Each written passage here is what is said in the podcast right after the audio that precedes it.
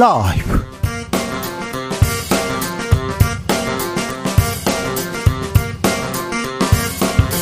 2023년 10월 9일 월요일입니다. 안녕하십니까. 주진우입니다.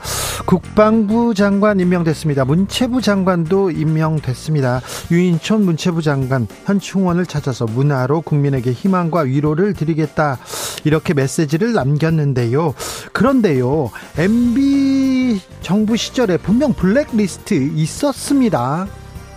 팩트입니다. 그런데 유인촌 장관 없다고 그랬습니다. 막말이 있었는데 막말도 본인은 안 했다고 얘기하는데 아, 이분은 이 발언 어떻게 들으셨을까요? 문재인 정부 시절 문체부 장관을 지낸 도종환 더불어민주당 의원에게 들어보겠습니다. 서울 강서구청장 보궐선거 그 어느 때보다 뜨겁습니다. 역대 재보궐선거 사상 가장 높은 사전 투표를 기록하면서 여야 모두 서로에게 서로가 자신들이 유리하다 큰 소리 치고 있습니다. 이재명 민주당 대표는 오늘 퇴원 후 바로 유세 현장으로 달려갔는데요. 강서구청장 보궐선거 판도 정치적 원의 시점에서 전망해 봅니다.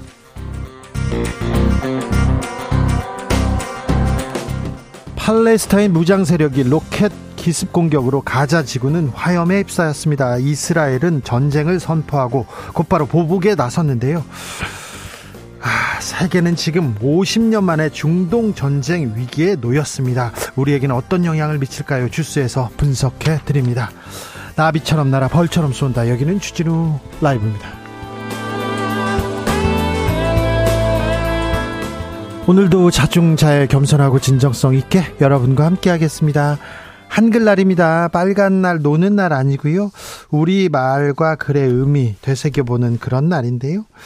음, 어른들 오늘이라도 좀 고운 말, 바른 말 썼으면 좋겠어요. 정치권 오늘말이 오늘만이라도 어린이들에게 학생들에게 조금 아, 좀 본보기가 되는 그런 말 쓰셨으면 좋겠습니다. 음, 말 한마디로 이렇게 천냥빛을 갚는다 그런 얘기도 있는데요. 아, 말이 중요하다. 이건 뭐 살아갈수록 살, 살아갈수록 이렇게 생각하게 깨닫게, 깨닫게 되는 진리인 것 같습니다. 자, 어떤 말이 나를 격려했어요? 어떤 말이 나를 일으켜 세웠습니까? 어떤 말이, 어, 다른 사람을 위로했을까요? 내가 어떤 말이 듣고 싶을까요? 내가 들었던 가장 아름다웠던 말, 감동적인 말, 음, 따뜻한 말 한번 들어보겠습니다. 반대로 이렇게 비수가 돼서 꽂힌 말 있으면 어, 그 기억도 어, 되새겨 주십시오. 샵 9730 짧은 문자 50원, 긴 문자는 100원이고요. 콩으로 보내시면 무료입니다. 그럼 주진우 라이브 시작하겠습니다.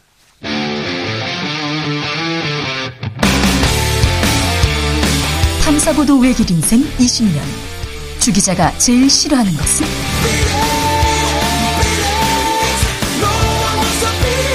이 세상에서 비리와 부리가 사라지는 그날까지 오늘도 흔들림 없이 주진우 라이브와 함께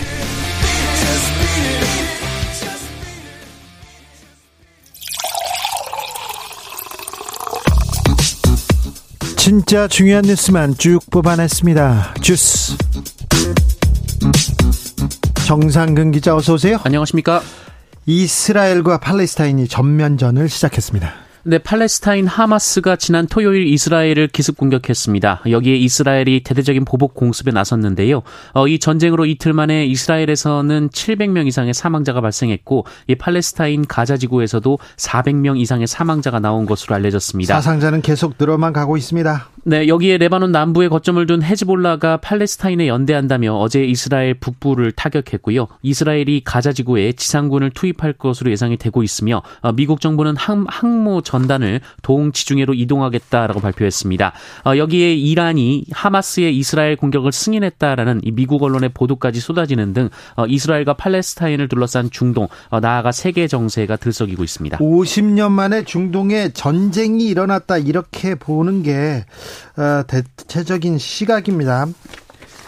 중동 전쟁에는 이스라엘 전쟁에는 미국이 바로 개입할 거고요. 그 옆에 이란이 또 들썩거리지 않을까, 영향을 받지 않을까 이런 생각을 해서 세계 정세 어떻게 되는지 아 촉각을 곤두세우고 있는데 저희가 자세히 분석해 드립니다. 벌써 국제 유가 들썩입니다. 네, 전쟁이 발발한 후 서부 텍사스산 원유 선물이 지난 전날보다 4.3% 상승해서 배럴당 86.35달러에 거래됐다는 보도가 나왔습니다. 어, 이스라엘과 팔레스타인 모두 원유 생산지는 아닙니다만 이란이 하마스 공격을 지원했다는 보도가 나오면서 충돌 우려가 높아졌다고 합니다. 어, 특히 미국의 항공모함이 전진 배치되면 이란이 전 세계 석유의 20%가 지나다니는 호르무즈 해협을 봉쇄할 가능성이 있는 것으로 알려지면서 고유가 추세가 장기화될 수 있다는 전망도 나오고 있습니다.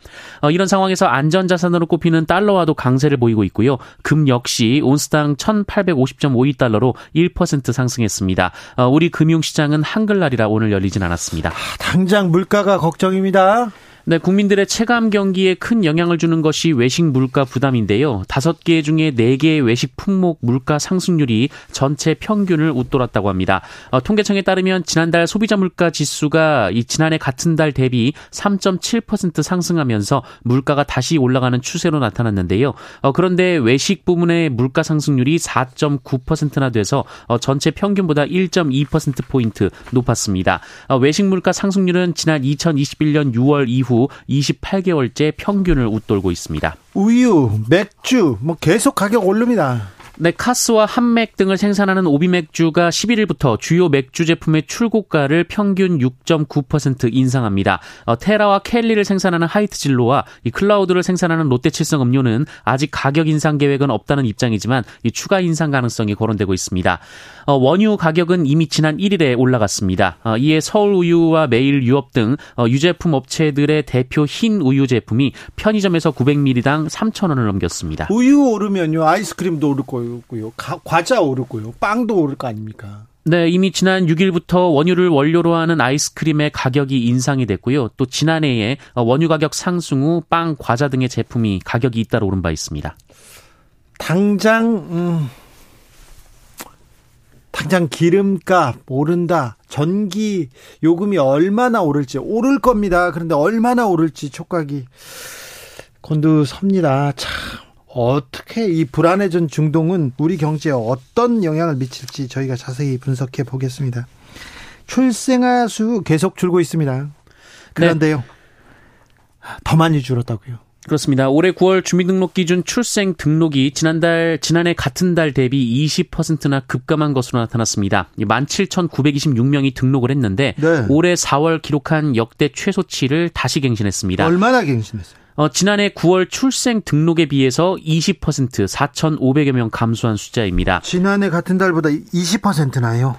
네, 이 사망 말소의 경우 전국에서 26,257명을 기록했는데요. 인구도 이에 따라 전월에 비해 7,200여 명 줄었습니다. 어, 다만 주민등록 기준 출생 등록은 실제 출생월과 이 출생 신고를 한 월이 다를 수가 있기 때문에 어, 실제 출생월을 기준으로 집계하는 통계청 수치와는 차이가 있을 수는 있습니다. 어, 하지만 이것도 비대 관계에 있기 때문에 이 통계청의 출산율도 크게 떨어질 것으로 예상이 되고 있습니다. 이재명 민주당 대표는 태어나고 강서구에 갔습니까? 네, 민주당은 오늘 이재명 대표가 퇴원한 후 자택에서 당분간 회복 치료를 할 것이라고 밝혔는데요. 어, 다만 자택으로 가기 전에 강서구청장 보궐선거에 출마한 어, 진교훈 민주당 후보 유세연장에 참석할 예정이라고 밝혔습니다. 강서구청장 아, 보궐선거 지금 사전 투표가 끝났는데요. 오, 투표율 높습니다. 네, 지난주 금요일과 토요일에 치러진 보궐선거 사전 투표의 투표율이 22.64%까지 올라가면서 역대 뭐 최고 투표율을 기록했습니다. 어, 이번 사전 투표율은 지난 4.7 재보궐선거는 물론 6일 지방선거 사전 투표율까지 모두 뛰어넘은 수치입니다. 여도 야도 서, 로 우리한테 어, 유리하다, 뭐 결집했다 이렇게 얘기하는데 과연 누가 유리한지 잠시 후에 좀 저희가 자세히 분석합니다. 음. 김행 여가부 장관 후보자 관련해서 후폭풍이 이어집니다. 네, 어, 김행 여성가족부 장관 후보자에 대한 이 국민의힘과 민주당의 공방이 이어지고 있는데요. 공방이 이어지는 것이 다른 장관, 문체부 장관, 국방부 장관은 임명했어요. 네, 임명이 됐습니다. 어, 그런데 김행 장관 후보자는 아직 임명은 되지 않고 있는데요. 그 인사청문회 도중 퇴장한 것을 두고 양당의 입장이 첨예합니다. 어, 국민의힘은 민주당 소속 여성가족위원장의 편파 진행에 책임이 있다라고 주장했고요. 민주당은 각종 의혹 백화점인 김행 후보자가 원인 제공자라며 지명 철회를 촉구했습니다. 어찌됐던 국민들한테 소상하게 알리겠다, 의혹들 밝히겠다 이렇게 했는데 청문회에서 그냥 가시다니요. 이거는 전에 없던 일인데 이 부분이 뭐 편파적이다 이렇게 뭐 국민의힘에선 주장하지만 국민들 보기에는 좀 당황스럽습니다. 뭐 하고 있는 건지. 자유총연맹 총재 업무 추진비 관련 보도가 나왔네요. 네, 경향신문은 오늘 강석호 자유총연, 자, 한국자유총연맹 총재가 지난 1월부터 7개월 동안 업무 추진비로 2,592만 원을 사용했다고 보도했습니다. 네. 어, 모두 식당에서 사용했다고 하는데요. 어, 지출액이 건당 평균 25만 원에 달했다라고 합니다. 어, 자유총연맹 회장은 매달 500만 원의 업무 추진비를 쓸 수 있다고 하는데요. 어, 해당 업무 추진비는 대외 업무 추진을 위한 급식비, 음료비 등의 명목으로 집행된다라고 자유총연맹은 밝힌 바 있습니다. 어, 그런데 사용 내역 지역 중에는 이 특급 호텔이나 고급 일식집, 회원제 클럽 식당 등에서 사용된 것도 있었습니다. 어, 특히 지난 1월 이 참치집에서 한 끼에 104만 원을 지출하기도 했고요. 아유. 이 법정 공휴일 혹은 주말에 사용한 사례가 3건이고 이 강석호 총재 거주지인 용산구에서도 24건이 확인됐다고 합니다. 자, 자유총연맹 관련된 예산은 윤석열 정부 들어서 계속 늘고 있다죠. 자유총연맹은 어떤 길을 갈지도 참 궁금한 대목입니다. 여성을 10시간 감금하고 폭행한 사람이 있어요. 그런데 집행유예 받았네요. 네, 자신을 만나주지 않는다며 여성을 10시간가량 차에 감금하고 때려 다치게 한 20대에게 징역형의 집행유예가 성공돼서 선고됐습니다. 어, 서울중앙지법은 감금치상, 스토킹처벌법 위반 혐의로 구속 기소된 20대 A씨에게 어, 징역 1년의 집행유예 2년을 선고했습니다. 네. 어, 이 남성은 올해 2월 여자친구인 피해자를 밀쳐 폭행했다가 경찰에 신고된 바 있습니다. 어, 이후 3일여 뒤 어, 피해자의 집 근처에 가서 전화로 나올 것을 요구했고 어, 결국 피해자가 자신의 차에 타자 이 폭행 사건이 경찰에 입건되지 않게 해달라고 요구하며 어, 차에서 내리지 못하도록 막았다고 합니다. 10시간이나요? 네, 이 차 피해자가 차문을 열고 살려달라라고 소리를 지르자 이 피해자를 폭행한 것으로 전해졌고요. 어, 피해자가 10시간여 뒤에야 차에서 내릴 수가 있었습니다. 어, 재판부는 피해자가 엄벌을 탄원하고 있다라면서도 가해자가 범행을 인정하고 반성하는 점, 이 사건으로 구속돼 3개월 이상 구금된 점, 가해자 가족이 선처를 탄원하는 점 등이 유리한 정상이라고 판단했습니다. 가해자 가족은 좀 선처해달라고 하겠죠. 그리고 판사님 앞에서는 반성하겠죠. 이게 유리한 유리한 대목인지 왜 이런 사람이 집행유예를 받아야 되는지 얼마나 많은 국민들이 공감할까요? 네. 얼마 전에 육아휴직해도 급여 또 통상임금 다 주겠다 이런 얘기 했지 않습니까? 그런데 현실 부모들의 육아휴직은 아직도 어렵다 이런 통계가 나왔어요. 네, 이 내년부터 부부가 함께 육아휴직을 내면 첫 6개월 동안 각각 통상임금의 100%를 육아휴직 급여로 받는 정책이 시행됩니다만 어, 정작 절반에 가까운 직장인들은 이 제도를 자유롭게 쓰지 못한다라고 밝혔습니다. 어, 직장갑질 119와 아름다운 재단이 여론조사 전문기관 엠브레인 퍼블릭에 의뢰해서 지난달 4일에서 11일 직장인 1000명에게 설문한 결과를 오늘 발표했는데요. 어, 육아휴직을 자유롭게 쓸 수 있느냐라는 질문에 응답자의 25.5%가 그렇지 않은 편이다라고 답했고 네. 20%가 전혀 그렇지 않다라고 답했습니다. 어, 특히 비정규직이 61.5%가 자유롭게 쓰지 못한다라고 했고요. 5인 미만 사업장의 69.9%가 자유롭게 쓰지 못한다라고 답했습니다. 네. 어, 월 임금 150만 원 미만의 노동자도 65.6%가 자유롭게 쓰지 못한다라고 답을 했습니다. 비정규직 5인 미만의 사업장 그리고요 여성 그리고 저임금 노동자들은 거의 그림의 떡이네요. 네.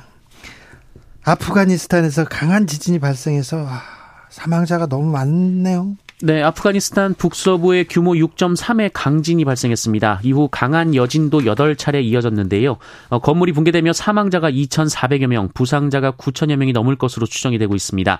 아프가니스탄은 지난 2021년 탈레반이 집권하면서 해외 원조가 중단됐는데요. 이 주민들이 장비도 없이 손으로 실종자를 수색하고 있고 병원도 어려움을 겪는 상황이라고 합니다. 어, 외교부는 오늘 대변인 성명을 통해 희생자와 유가족들에게 깊은 위로와 애도의 뜻을 표한다며 조속한 복구가 이뤄지기 되길 바란다라고 밝혔습니다. 조속한 복구를 위해서 우리가 도움의 손길을 좀 보내야 될 텐데 아프가니스탄까지는 이 구호의 손길이 좀 닿을지 이 부분도 좀 가슴 아프네요. 주스 정상근 기자와 함께했습니다. 감사합니다. 고맙습니다. 아, 내가 인생에서 들었던 가장 힘이 되는 말, 인상 깊은 말 한번 들어보겠습니다. 4646님께서 가장 아름답고 힘이 되는 말 뭐니 뭐니 해도 괜찮아. 너 충분히 잘하고 있어. 아버지께서 말씀해 주셨어요. 회사 선배님도 해 주신 말인데요. 마음이 따뜻해지고 자존감도 살아났습니다.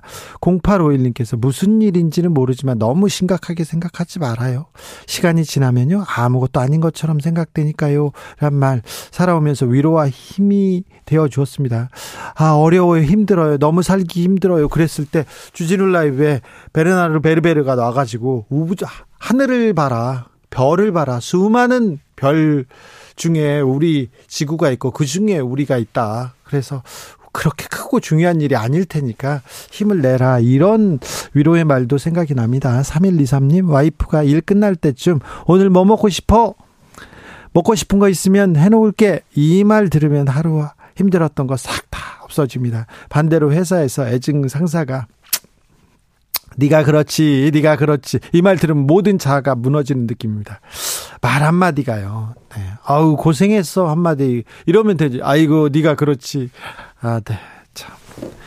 참. 말을 좀 조심해야 될 텐데 힘이 되는 말을 해야 될 텐데요. 6136님 어디서 봤는데요. 따뜻한 당신이 있어서 봄이 오나 봅니다. 정말 가슴이 찡했습니다. 따뜻한 당신이 있어서 봄이 오나 봅니다. 네, 따뜻한 당신이 있어 네, 우리가 그대로 잘 지내고 있나 봅니다. 네.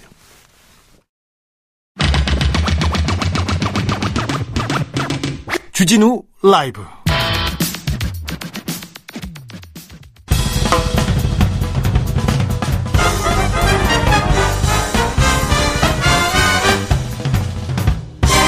훅 인터뷰 모두를 위한 모두를 향한 모두의 궁금증 훅 인터뷰 한글날입니다. 그런데 우리가 쓰는 이렇게 말 단어들 한번 이렇게 찾아볼까요? ESG 경영, 그루밍 성범죄, 그린 바이오, 메가 프로젝트 참 아, 외래어 많습니다. 영어인데 이게 무슨 말이지 모르는 말 정말 많습니다. 자, 어떻게 우리 국어 자, 아름답게 순화해서 잘 쓸 수 있을지 한번 고민해 보겠습니다. 이금영 충남대학교 국어국문학과 교수 안녕하세요. 안녕하세요. 네.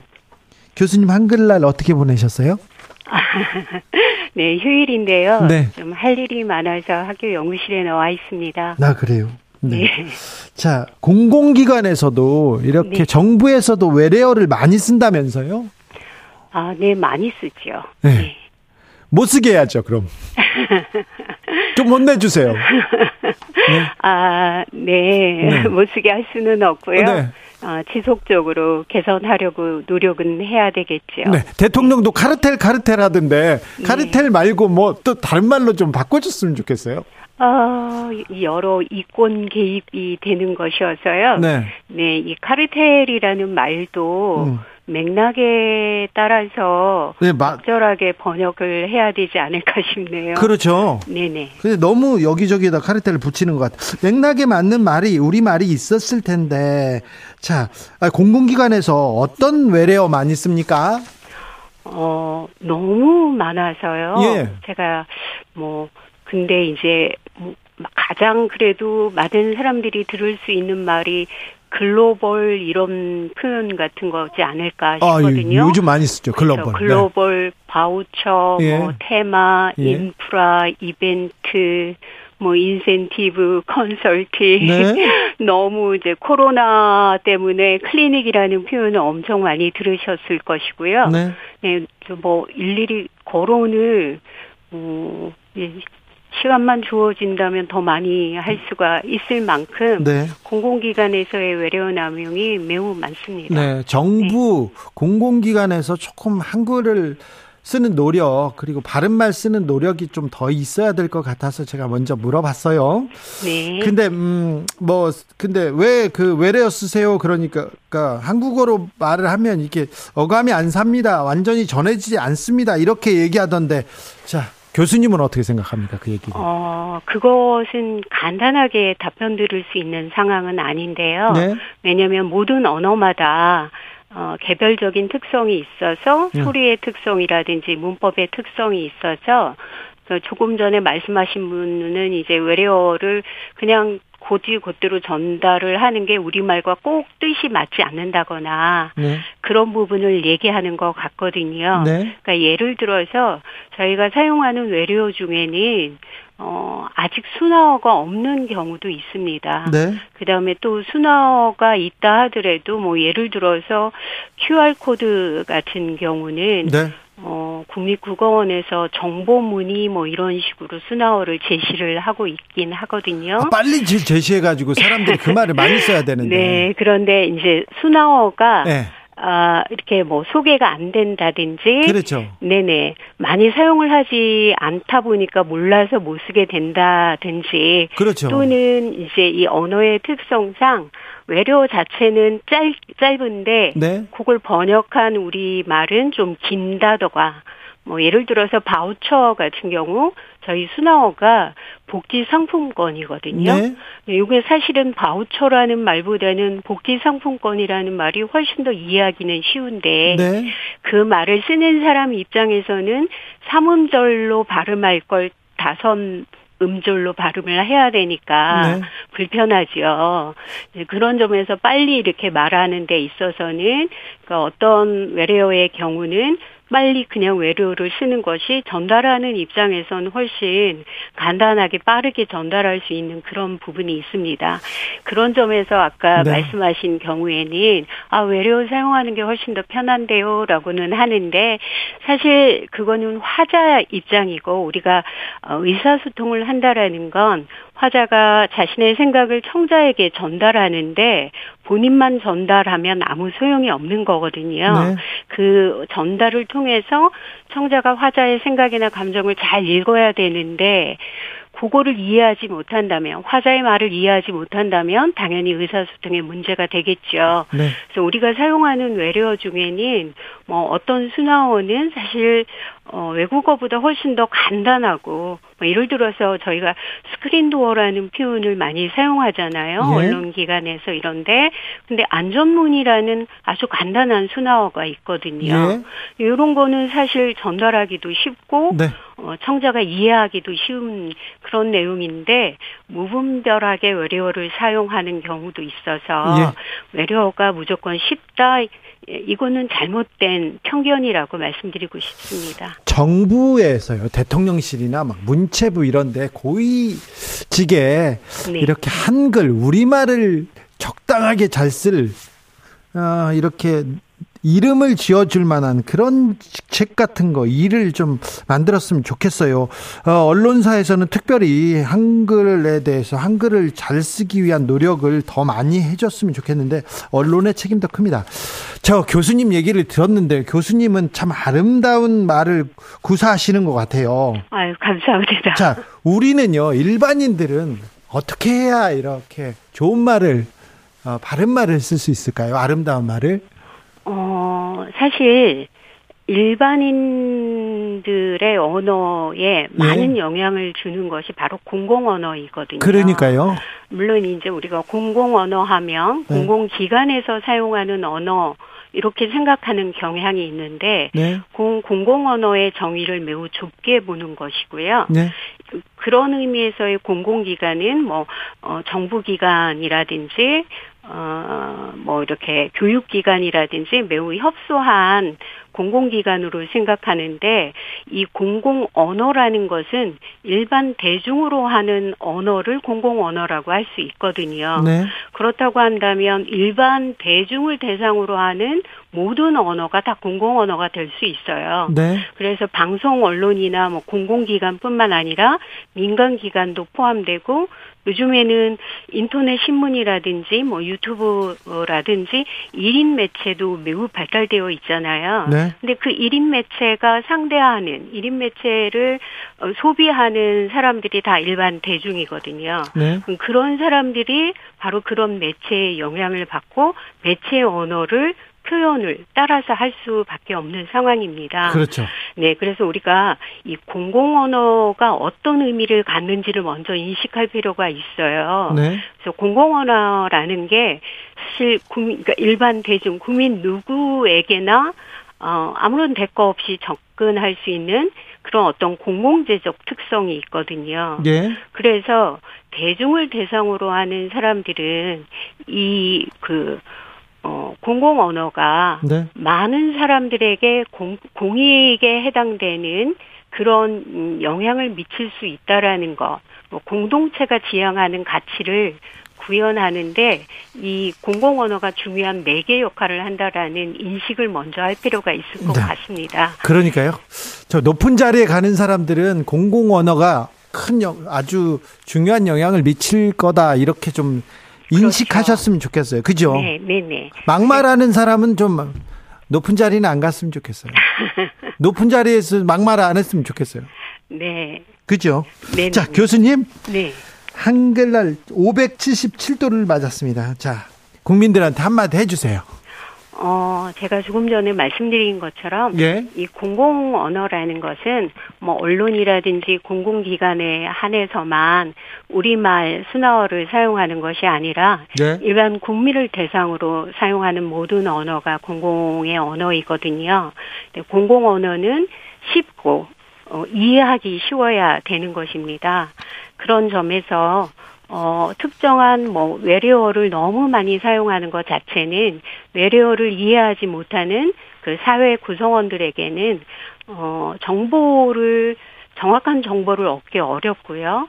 그런 정확한 정보를 얻지 못하다 보니까 어, 정보를 이용하는 측면에서 소외될 수 있는 큰 문제가 있거든요. 네. 그러니까 단순한 의사소통의 문제만이 아니라 그런 류의 문제도 있기 때문에 우리가 언어를 통해서 구성원들 간의 생각과 감정을 전달하는 것뿐만 아니라 그 언어를 매개로 해서 같은 공동체 의식을 갖게 되는데 네. 언어가 특정 어, 언어 사용이 남용되면서 예를 들어서 외래어 같은 것들이 남용되면서 그걸 이, 인지하지 못한 이해하지 못하는 어, 구성원들을 배제시키는 부분이 있을 수 있습니다. 그래서 그런 점에서 어 언어는 우리 생각이나 감정을 표현하는 중요한 의사소통 수단이기도 하고요. 네.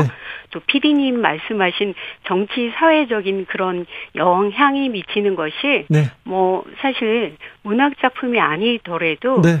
사람의 마음을 감동시킬 수 있는 도구가 또 언어이지 않습니까? 예. 그런 점에서 우리의 생각이나 감정을 잘 전달해 주는 우리말, 쉬운 공공 언어를 사용하는 것이 네. 어, 무엇보다도 중요하고 바로 그게 필요하다라는 게 이제 말씀하신 것처럼 이 공공 언어를 잘 개선하는 것만으로도 네. 네, 큰 경제적 효과가 있다라는 것을 증명하는 길이라고 볼 수가 있겠습니다. 알겠습니다. 임효진님께서 바우처 바우처 하길래 뭔가 이렇게 했는데 복지 상품권 아, 쉽고 좋아요. 잘 이해가 돼요. 이런 얘기했습니다. 오늘 교수님 말씀 감사합니다. 네, 고맙습니다. 이금영 충남대 교수였습니다. 교통정보센터 다녀올까요? 정현정 씨.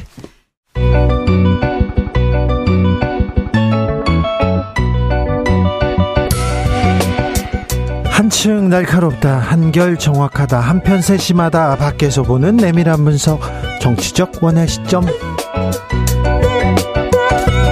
오늘의 정치권 상황 원에서 더 정확하게 분석해 드립니다. 이현주 전 국민의힘 의원 어서 오세요. 네, 안녕하세요. 부드러운 카리스마 이현주입니다. 그리고 노영희 변호사입니다. 네, 안녕하세요. 노영입니다. 네. 신원식 국방부 장관 임명했습니다. 대통령이. 네. 임명했어요. 네, 유인촌 장관도 임명했고요. 했어요. 네. 아니, 뭐 예상에 음. 아 이러면 안 되는데 음. 이 기대 수준이 확 낮아지는 느낌이죠. 기대 수준이. 그러니까 네. 지금 김행 후보자 워낙 이렇게 말이 많다 보니까 거기 묻혀버렸어요. 그러게요. 음. 그러니까 그분들은 좀 행운이다 스스로 생각하고 있었을지도 몰라요. 어쩌면. 아니 그런데요.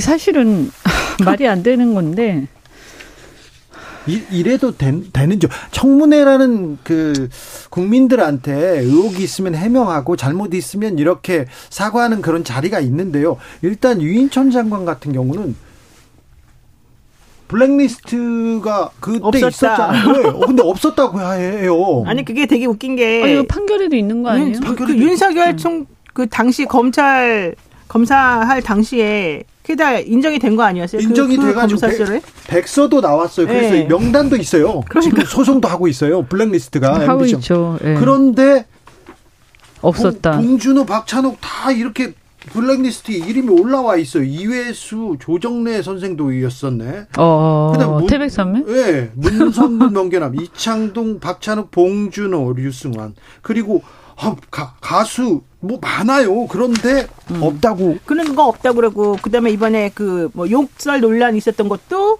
아, 예전에 분명히 15년 전에 인정했던 거잖아요. 다시 해봤어요. 어, 그것도 없다 그러고. 그러니까 그냥 일단 없다고 부인하고 아니라고 하면 다 뒤집어지는 그런 신공을 우리가 보는 거죠. 아니, 아니 사실관계는 따져야 될 거 아니에요? 아니 근데 이거는 사실은 네? 이 이게 사실 바이든 날리면부터 시작이 됐죠. 그래, 이 바이든 날리면 이탄 같아요. 네, 그러니까 뭐냐면 너무나 뻔한데도 불구하고 아니라고 막 우기면 음? 그냥 넘어가는. 그래서 넘어가는 게 그게 인정을 해서 넘어가는 게 아니라 뭐 그런 걸로 법적 쟁송을 할 수는 없잖아요. 그러니까 그래요? 그냥 막 혼자 우기면서 시간을 때우는 거죠. 나는 이게 문제가 뭐냐면 국민들이 그런 부분을 관련해서 저 사람들이 저렇게 부인하고 우기면은 그냥 일단은 포기해 주는 것 같아요. 그게 나는 더 나쁜 것 같아요. 지금 일단 그럴 줄 알았어. 그리고 그 다음에 그냥 임명할 거야. 그리고 난 다음에 임명 진짜 하잖아요. 음. 그리고 난 다음에 생각보다 이 반응들이나 이게 뭐 들고 일어난다거나 그런 게 없거든요. 그거는 국민들이 아, 포기한 거 아니에요? 아니, 청문회 하다가 그냥 나가버리는데요. 그러니까 이게 뭐냐면 이 그 인사청문회를 하고 나서 말도 안 되는 상황이 왔는데 그냥 임명을 강행하는 어. 거. 이게 아마 노무현 대통령 그 정권 때는 아마 한 다섯 손가락 아니었을 거예요. 정권 그 총임기 동안. 그러다가 어, 지난 정부 때 조금 늘어나서 어쨌든 한 몇십 번이 됐고 한 1, 20번인가? 제가 정확한 숫자는 모르겠는데 지금은 2년도 채 안 됐는데 벌써 아마 뭐 거의 예 그래서 이대로 가면 한 50번 되지 않겠나 임기 중에 근데 이게 물론 임명을 아예 안 해버리면 그 정도 안 될 수도 있는데요 근데 어쨌든 이게 뭐냐 인사청문회라든가 장관의 임명과 관 국무위원회 임명과 관련된 민주적 통제를 위한 국가 시스템이 붕괴된 거거든요. 시스템이 작동하지 않는 거예요. 그 시스템 무시하는 거고요. 그래서 국가 시스템이 붕괴됐다. 그런데 이 붕, 왜냐하면 국민들도 근데 어이가 없는 거죠. 근데 이 국가 시스템이 붕괴된 거를 바로 잡는 방법은 사실 선거를 통해서밖에 없기 때문에 아니면 뭐 또 탄핵하나요? 뭐 이런 식으로 이제 되는 거예요, 얘기가. 그러니까 이게 너무나 쉽게 이런 국가 시스템을 붕괴하는 이런 문제들이 너무 쉽게 얘기가 되고 너무 쉽게 시행이 막 되고 그런데 이게 아까 말씀드린 것처럼 어, 그 전부터 계속 이런 게 아니고요. 갈수록 갈수록 심화되는데 지금 극단으로 가고 있다. 이거는 저는 어, 시스템의 지속 가능성이 무너져 가고 있기 때문에 어떤 순간에는 국민들이 민심을 표출을 할 거라고. 근데 저는 사실은 이게 되게 중요한 게 뭐 신원식 후보자, 그러니까 장관하고 유인촌 장관은 어쨌든 청문회라는 과정은 어쨌든 마쳤어요. 그래서 대통령이 임명을 했어요. 대통령이 이제 그런 분들을 임명한 것에 대해서 우리가 얘기할 거는 별론으로 하더라도. 근데 김행 후보자 같은 경우는 아예 그냥 본인이 중간에 나가버렸잖아요. 정말로 exit를 해버렸잖아요. 그게 감히 어떻게 그럴 수가 있는 거죠? 그거는 정말 대통령이나 이런 분들에게 엄청난 부담을 주는 행위일 거잖아요. 부담이라고 생각 안 하는 것 같아요. 근데 제가 볼때 그러니까 국민을 무시하는 거고 모욕하는 거고 대통령을 어. 모욕하는 거나 마찬가지예요. 사실 그런 행동은. 그러게요. 이분은 지금 그 어쨌든 보궐선거 바로 전날 또 그런 저 저기 저 뭐죠 보궐선거에 그 영향을 미치 어, 영향을 미치는 행위를 한 거고요. 사전 투표 전날이요. 어, 네. 그, 어 그리고 사전 투표 전날이죠. 어 그래서 이 대통령 정부뿐만이 아니라 여당도 그렇고 이분을 임명을 만약에 강행한다? 그리고 이것을 그냥 묵과한다? 말도 안 되는 거고요. 임명하면 안 돼요. 그리고 임명하면 안 되는 게 아니라 음. 먼저 여기에 대해서 행동에 대해서 철회도 해야 되고 그에 상응하는 뭔가 음. 그 페널티를 줘야 돼요. 이게 그냥 넘어갈 수 있는 문제가 아니거든요. 그러니까 보세요. 우리가 어쨌든 국민들을 대표해서 국회가 민주적 통제 방식의 하나로 인사청문회를 하는 거예요. 국민을 대신해서 하는 거예요. 이게 뭐 그 국회의원이 아무리 뭐 수준이 높고 낮고 이런 걸 떠나서 국민을 대신해서 하는 거예요. 왜냐하면 국민들이 다 생업에 종사하던 걸 다 때려치우고 나와서 장관 청문회 하고 있을 수는 없는 거니까. 네. 그래서 이게 대의민주제고 이게 민주공화국의 작동 원리 아닙니까? 그런데 이거를 갖다가 면접을 받다가 국민들 앞에서 면접을 받다가 네. 어, 박차고 나간 거예요. 네. 그러니까 이건 뭐냐면 우리가 일반적으로 공무원이든 일반 회사든 뭐든 간에 면접을 받다가 자기가 성질 난다고 박차고 나갔다. 그냥 그 자리에서 끝난 거예요, 이거는. 자, 그, 그 렇죠 뭐. 음, 끝난 거예요. 회사 가서. 무슨 면, 다시 와요. 회사 갔는데 면접 보러 갔어요. 근데 중간에 일어나서 갑시다. 그러면 예, 그리고 아니, 갔다고 생각해 그냥 갑시다도 아니죠. 박차고 나간 거죠. 아니, 나는 근데 그것도 여기서 사람들이 지적 안 하는 게 있는데, 김행 후보자의 행동이 잘못된 거는 지적들을 많이 하는데 그때 같이 갑시다 한 사람 그 국민의 아, 그 지성훈가 그분은 정말 문제 아닙니까? 아, 본인이 지금 청문회를 같이 하는 구성원으로서 참 하다가 말고 갑자기 야 가자 이러고 나간 거잖아요. 있을 수 있는 일이에요. 최고 전 최고도 그렇고 전 의원 저 태영호 의원도 그렇고 지성호 의원도 그때 북한 인권 문제를 가지고 네. 미국의 그 의회까지 가서 연 뭐 연설을 했는지 뭘 음. 했는지 어쨌든 상당히 기대를 어 기대를 저는 했어요. 이분이 적어도 다른 건 모르겠는데 북한 인권 문제나 세계 인권 문제에 대해서만큼은 뭔가 역할을 하지 않겠나. 저는요. 이런 사람들 다시는 정말 정치를 하면 안 돼요. 왜냐하면 아니 사람들이 그런 기대를 했잖아요. 그리고 북한 이탈 주민들을 대표하는 거 아닙니까? 잘 상징적인 인물이에요. 그런데 국회에 가가지고 배운 게 이런 겁니까? 이게 뭐 하는 짓이에요? 이게 정말 저는 일반 우리 국회의원들 대부분 이렇게 또 욕먹는 경우도 많지만 네.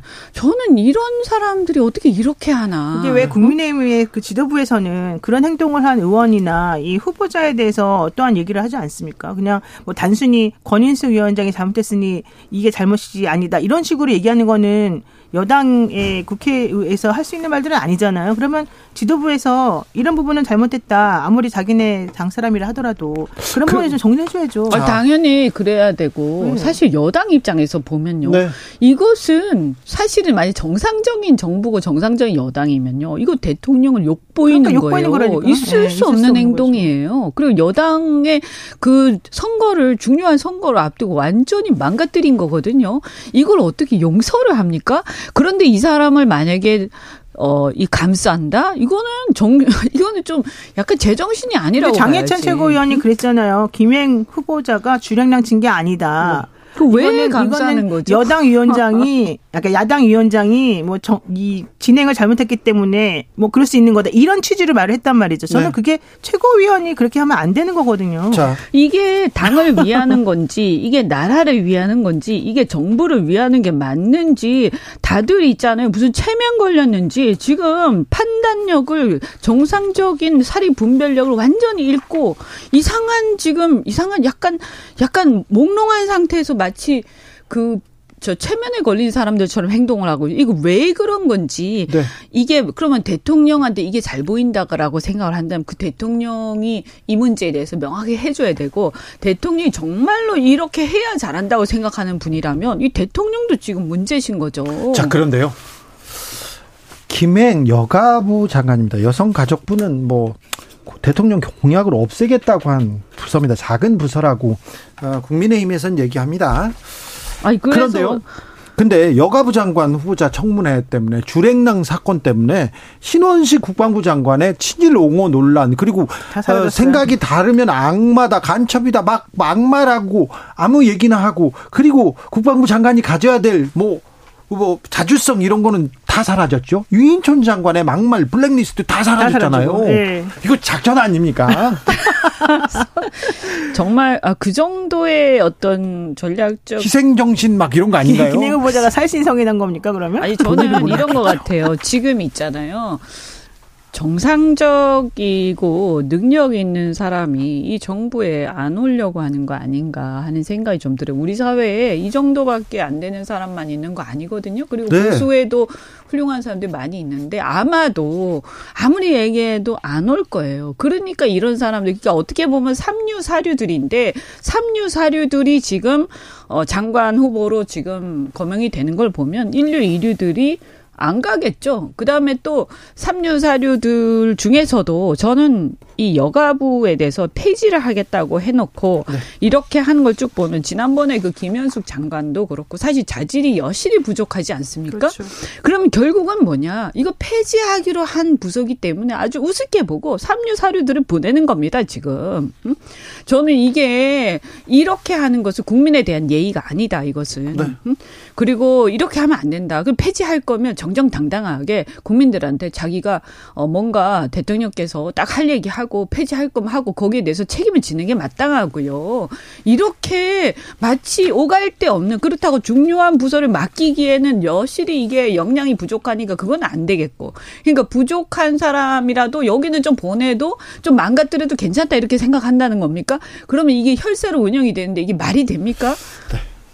김행 장관은 아 내가 저 다른 후보자들한테 장관은 아니고 네, 장관, 네, 장관 후보자. 는요 김행 장관 후보자는 아 내가 다른 장관 후보자에 비해서 떨어지는 게 아닌데 이렇게 생각하실 것 같은데 조혜숙님께서 이럴 거면 청문회 왜 하는 건가요? 어차피 임명 강행할 건데요. 어이가 없어요. 얘기합니다. 자 강서구청장 아, 선거로 가보겠습니다. 사전 투표율 대단히 높습니다. 역대 사전 투표 사상 최고 수치입니다. 어떻게 나가고 있습니까? 이현주 의원님. 어쨌든 그 이제 이거는 뭐 열어봐야 아는 거니까 지금 단정할 수는 없는데요. 뭐 그 전에 여론조사에서도 그렇게 좋지 못했고 어 분위기도 그렇게 좋았던 건 아닌 것 같아요. 어쨌든 국민들이 말 안 하고 있지만 이런 여러 가지 것들이 이제 쌓여가지고 결국 투표에 영향을 미치지 않겠냐. 그리고 원래는 이것은 지방자치단체 선거인데 단, 단체장 선거잖아요. 구청장 선거예요. 네, 구청장 선거거든요. 근데 이게 어떻게 하다 보니까 완전히 정권 심판 선거처럼 돼버렸어요. 그렇죠. 어 그거는 근데 사실은 여당과 대통령이 자초한 면이 있다 네. 아쉽지만 네. 안타깝지만 처음부터 공천하는 과정에서부터 대통령이라든가 대통령실의 개입 논란 이런 것들이 벌어지고 또 그것에 대해서 당이 말이죠. 당이 정말로 보수 정당의 미래를 생각하고 나라를 생각한다면 이런 부분에서는 딱 선을 긋고 대표가 아 이거 안 됩니다. 이건 우리가 봐드릴 수 없습니다. 이, 이런 부분에 대해서는 왈가왈부 하지 마세요. 우리 나름의 전략으로 갈 겁니다. 라고 하면서, 그러니까 이게 여당이라는 것은요, 그 정부와 정책적인 노선을 함께 하는 것이지, 이런 정치적인 어떤 문제, 정무적인 문제를 일으키는 것까지 여당이 다 책임지는 거 아니에요. 그러면 당이 항상, 정권의 몰락과 당이 항상 함께 하게 되기 때문에 이 나라가 개판이 돼요. 네. 그렇게 하면 안 된단 말이에요. 네. 강아지 네, 판으로 약간 순화하겠습니다. 네. 네. 근데 그거를 대통령이 사면을 시켜주면서 지금 이 사달을 만든 거예요. 솔직히 말하면. 그리고 지금 중요한 게 뭐냐면 김태우 씨가 지난번에 대법원에서 왜 유죄 확정 판결 받았느냐. 본인이 정말 공익 지보자라면 그 일이 벌어졌을 때에 본인이 순수하게 그와 관련된 내용을 공표를 해야 되는 건데 그게 아니라 본인이 비위 사실로 이제 문제가 생기니까 네. 이거를 덮기 위해서 사실은 이걸 한 거다라는 게 대법원 판결의 요지였단 말이죠. 네. 그런 사람이 보세요. 그런 사람이 6월달 지방, 그러니까 작년 6월달 지방선거 할 때도 민주당 김승현 후보한테 2% 2.6% 포인트 차로 신승을 거둔 상황이었었어요. 서울 시내 다른 구청장 후보들이 거의 압승했 거에 비하면 그, 네, 네. 비하면 비하면 강서구청장은 네. 박빙이었어요. 그러니까 그런 상황이었는데 이런 사람이 대법원에서 확정 판결 나가지고 지금 이렇게 보궐선거를 치르게 되는 마당에 대통령이 그 사람 다시 건져주고 너 다시 가서 싸워라라고 말을 해준 거잖아요. 이렇게 그리고, 되면 그리고 국민의힘 대표가 계속해서 윤석열 메신저가 네, 한라인이다. 네, 그런 얘기를 해주는 건 나는 사실 되게 옳지 않았다고 보는데 지금 이렇게 되면 결과론질 아까 말한 것처럼 완전히 잘못된 거죠. 그 보궐선거 네. 그러니까 그 사전 투표하기 바로 직전에 또 김영 후보자의 주량량 사건도 있었고, 그러니까 이게 전부 다 합쳐서 보게 되면 총체적으로 시스템이 지금 제대로 돌아가지 않고 있다. 여당이 특히 대통령실이나 이런 쪽에서 이렇게밖에 볼 수가 없는 거거든요.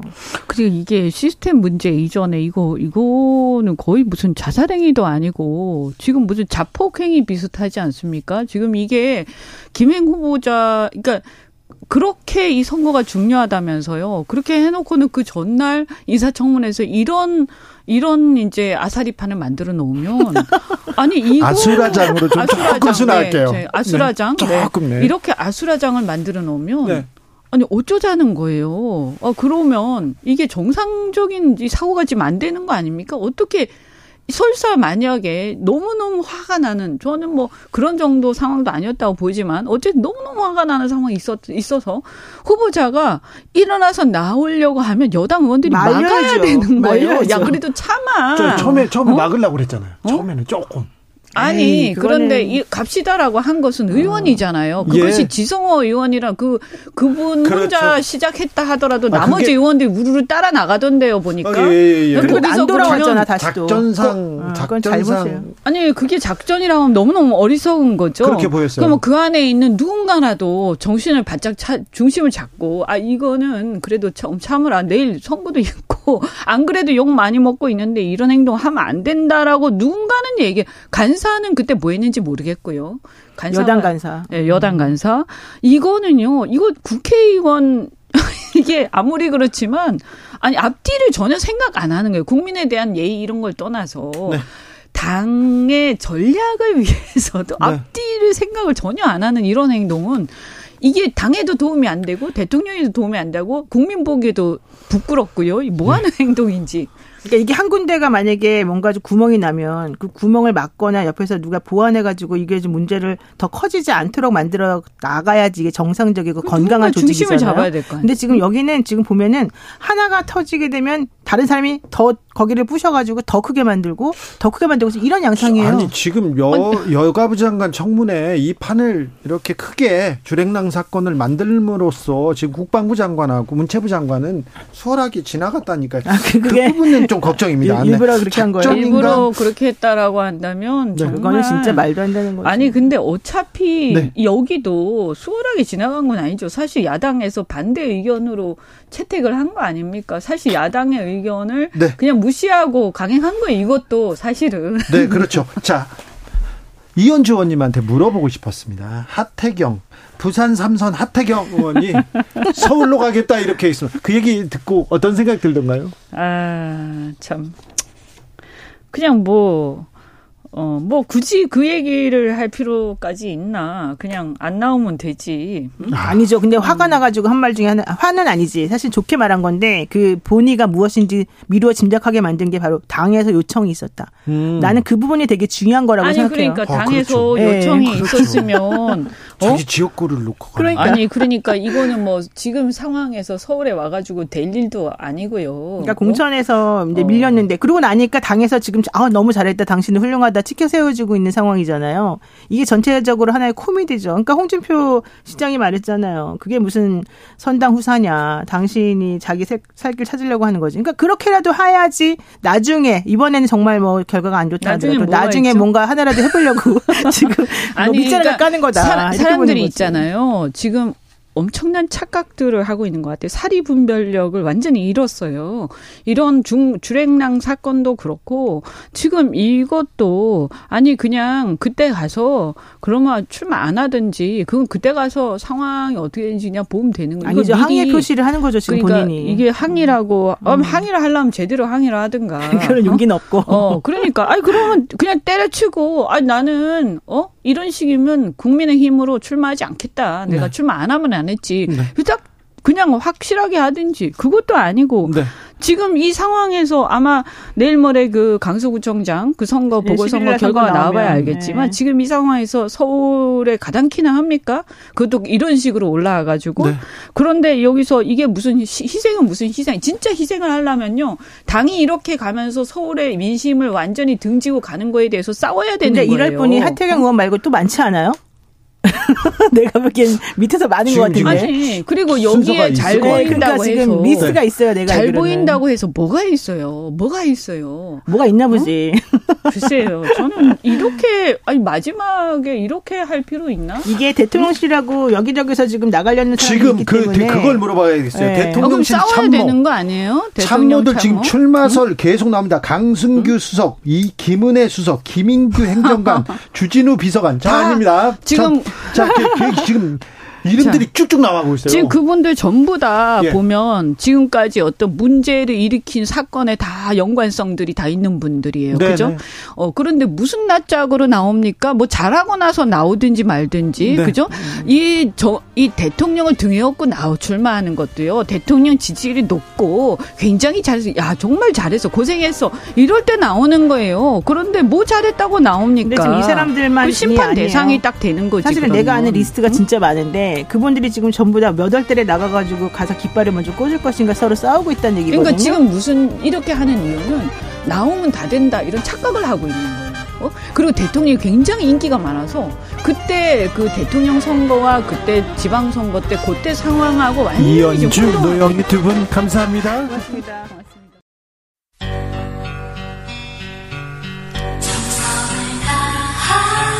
정성을 다하는 국민의 방송. KBS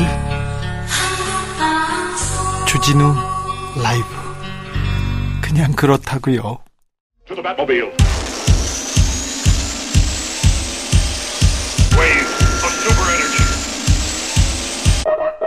주기자의 1분. 예술의 전당 깜짝 방문 한동훈 장관. 조각 같다. 어제자 서울신문 기사 제목입니다. 조각이라고요? 허허 살펴볼까요? 기사는 이렇습니다. 한동훈 법무장관이 예술이 예술의 전당을 깜짝 방문했답니다. 머리부터 발끝까지 차려입고 나타난 그의 등장에 공연장이 술렁였고 가까이에서 처음 보는 시민들의 사진 요청이 쏟아지는 등 한 장관은 연예인 못지않은 뜨거운 인기를 자랑했다. 런던 피라모니 오케스트라 공연을 감상했나 봐요. 한동훈 장관이 공연이 끝난 후 복도에 한 장관이 등장하면서 인파가 몰렸다. 평소 국회에서 의원들의 말을 토시 하나 안 놓치고 적극적으로 상대하는 모습 그대로 한 장관은 시민들의 세도하는 사진 요청 멘트를 어느 하나 놓치지 않고 응대하며 함께 사진을 찍었다. 분홍색 프로그램북을 손에 꼭 쥔 한 장관은 다양한 자세와 각도로 시민들의 사진에 담겼고 때로는 본인이 직접 휴대전화를 들고 셀피를 찍는 모습까지 보였다. 어떤 시민은 조각 같다며 감탄했다고 했다. 기사였어요. 제가 읽은 게 이게, 이게 그냥 블로그나 뭐 그냥 느낌이 아니라 기사였습니다. 기사 댓글은 정치적 성향에 따라 극명하게 갈립니다. 아이고 무슨 조각 산산조각이다 이렇게 얘기하는 사람도 있고 마네킹이냐고 했다네요 어르신이 실물 저 정도면 연예인 뺨치네 이런 댓글도 많이 달렸습니다. 한동훈 장관 조각 같다는 기사 제목은 한동훈 장관 대박으로 바뀌었습니다. 신문사가 제목을 바꿨습니다. 이유가 있겠죠. 그런데요, 조각이든 대박이든 권력자에게 언론이 조아리는 듯한 모습 부끄럽고 민망합니다. 주 기자의 1분이었습니다. 싸이 연예인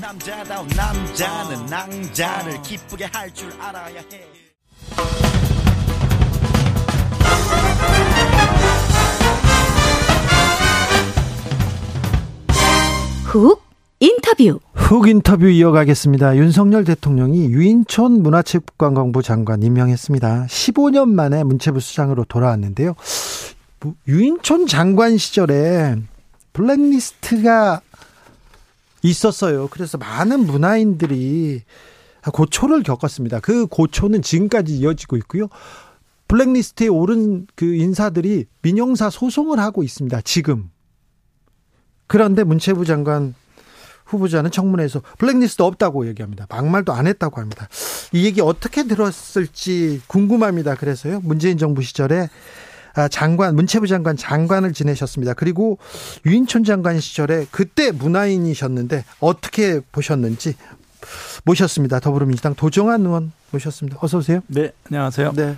가을에는 도정환 시인 시 읽어야 되는데. 네. 네. 인터뷰를 하고 있네요. 인터뷰도 정치 인터뷰를 하게 될 줄이야. 네, 참. 결국 유인촌 장관이 다시 장관이 됐습니다. 네. 어, 떻게 느끼십니까? 전 장관님? 아, 또 문화예술계를 또 좌우 흑백 논리로 나누고 네. 배제하고 불이익 주고 어 이렇게 하겠다는 어, 의지의 표현이구나 하는 생각을 하면서 참 속상합니다. 네. 네.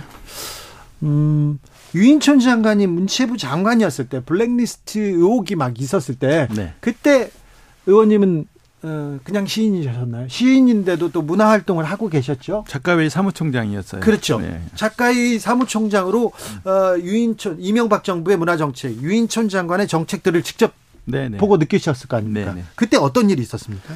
그때 문화 권력 균형화 전략이라는 문건이 이제 초기에 이명박 정부 초기에 만들어졌어요. 균형화죠. 이게, 이게 이제 그 문건인데요. 네. 문화 권력 균형화 전략이라는 이게 이제 청와대 기획관리 비서관실에서 네. 만들어서 문체부로 내려보내고 시행을 했던 어, 내용들을 담고 있는 어, 블랙리스트 문건이에요. 네. 그러니까 박근혜 정부 때는 문화예술계 건전화 문건이 있었어요. 예. 문화예술 정확하게는 문화예술계 건전화로 문화 융성 기반 정비라는 문건이 2013년에 만들어졌고 이걸 가지고 이제 김기춘 비서실장의 지시로 어 장차관을 통해서 어 문체부에서 이걸 실행을 했었던 적이 있어요. 네. 똑같은 맥락에서 어, 이명박 정부 때는 문화, 문화 권력 균형화 전략이라는 문건을 가지고 블랙리스트를 실행, 실행을 했던 그 전략 문건인데요. 이 문건의 핵심은 다섯 가지로 말씀드릴 수 있는데 네. 첫 번째는 문화예술계를 좌우로 일단 나누고 나눠요? 네. 그리고 두 번째는 좌파 세력은 이념지향적 정치 세력이라고 규정을 하고 네. 세 번째는 문화를 통한 국민의식 작용화가 되고 있다는 진단을 한 뒤에 특히 영화에서 그렇다. 예. 어, 영화 영화 이렇게 나왔습니다. 반미 및 정부의 무능을 부각시킨 괴물. 뭐 봉준호 감독의 예. 괴물이고요. 북한을 동지로 묘사한 JSA. 네. 이거 박찬욱 감독의 네. 명작들 아닙니까? 네, 네, 그렇죠. 그런데 이걸 좌 좌경화시켰다 네, 이렇게. 네. 이런 영화들을 통해서 이제 좌경화시켰다고 하고 네 번째가 그래서 좌파 집단에 대한 인적 정산을 소리 없이 지속적으로 실시한다가 네 번째고요. 네. 실제로는 이제 그래서 예술위원회 위원장, 영화진흥위 영화진흥위원회 뭐또 뭐 국립현대미술관 뭐 등등 어. 그 위원장을 교체하는 음 일들이 이제 진행이 되고요. 다섯 번째는 건전 우파 세력에 대한 전폭적 자금 지원 그리고 좌파 자금줄 차단. 요게 이 문건에 들어있는 내용이에요. 나와 있어요. 예. SK 텔레 텔레콤 우파 영화 시나리오 및 자작사 선정 완료 대발표 이렇게 문건에 네. 나와 있어요. 네. 천억을 조성한다 펀드 뭐 실제로 뭐 300억 조성하고 또 그래서 어 영화를 만들 수 있도록 정부가 지원한다. 또 정부 예산 뭐 72억 세운다 이런 것들이 이 문건에 다 나와 있습니다. 나와 있네. 아, 문건에 아예 문건에 이게 블랙리스트를 어떻게 만들겠다는 게 나와 있네요, 아예. 예. 근데요, 영화 배우, 영화가 집중 거론됐습니다. 그때 예. 영화가 이렇게 집중적으로 거론된 이유는 뭡니까? 여기 문건에 뭐라고 나와 있냐면요. 어, 대중이 쉽게 접하고 무의식 중에 좌파 메시지에 동조하게 만드는 좋은 수단이 영화다.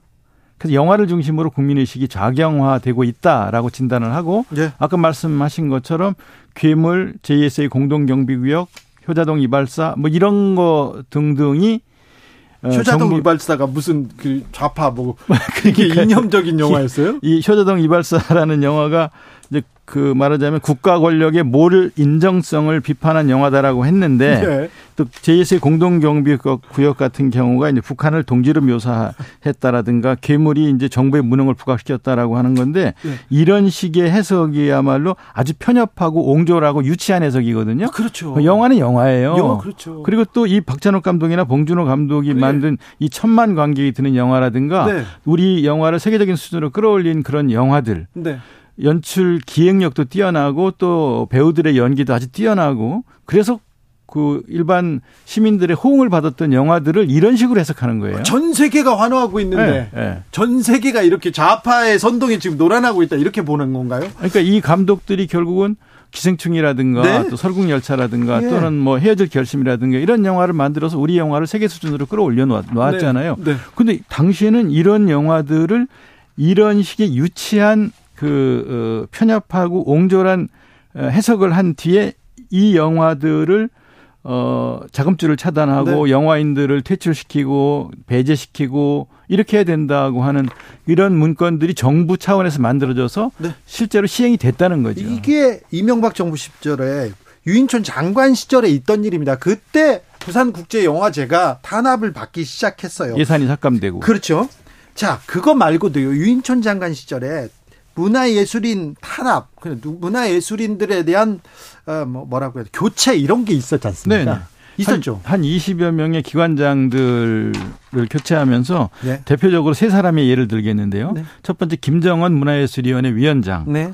두 번째가 김현수 국립현대미술관장, 예. 세 번째가 한예종의 황지우 총장. 네. 이 예를 들겠는데요. 김정은 문화예술위원장 같은 경우에는 위인촌 장관이 2월 29일 날 취임하고 채 한 달도 안 돼서 3월 달에 끝까지 자리에 연연해 한다면 재임 기간 중 어떤 문제를 야기시켰는지 구체적으로 명시할 수밖에 없다. 장관이 직접 이렇게 얘기하면서 사퇴를 종용을 했고요. 협박이네요. 음, 그리고 예술국장이 이제 또 직접 만나서 사퇴할 것을 요청을 하고 어. 그다음에 차관이 네. 차관이 에, 결단을 요청하는 어, 이야기를 또 하고 그리고도 안, 안 되니까 감사하고 그리고 해임 통보를 했어요. 예.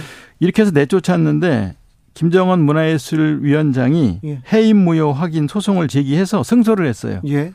그러니까 공공기관 운영에 관한 법률에 임기가 보장돼 있는 사람을 이렇게 강제로 내쫓았다가 법에서 진 거거든요. 네. 그래서 한 예술위원회 위원장이 둘이 된 사태를 우리가 아, 다 기억하고 있어요. 기억, 기억 납니다. 예, 예. 예. 그 다음에 음.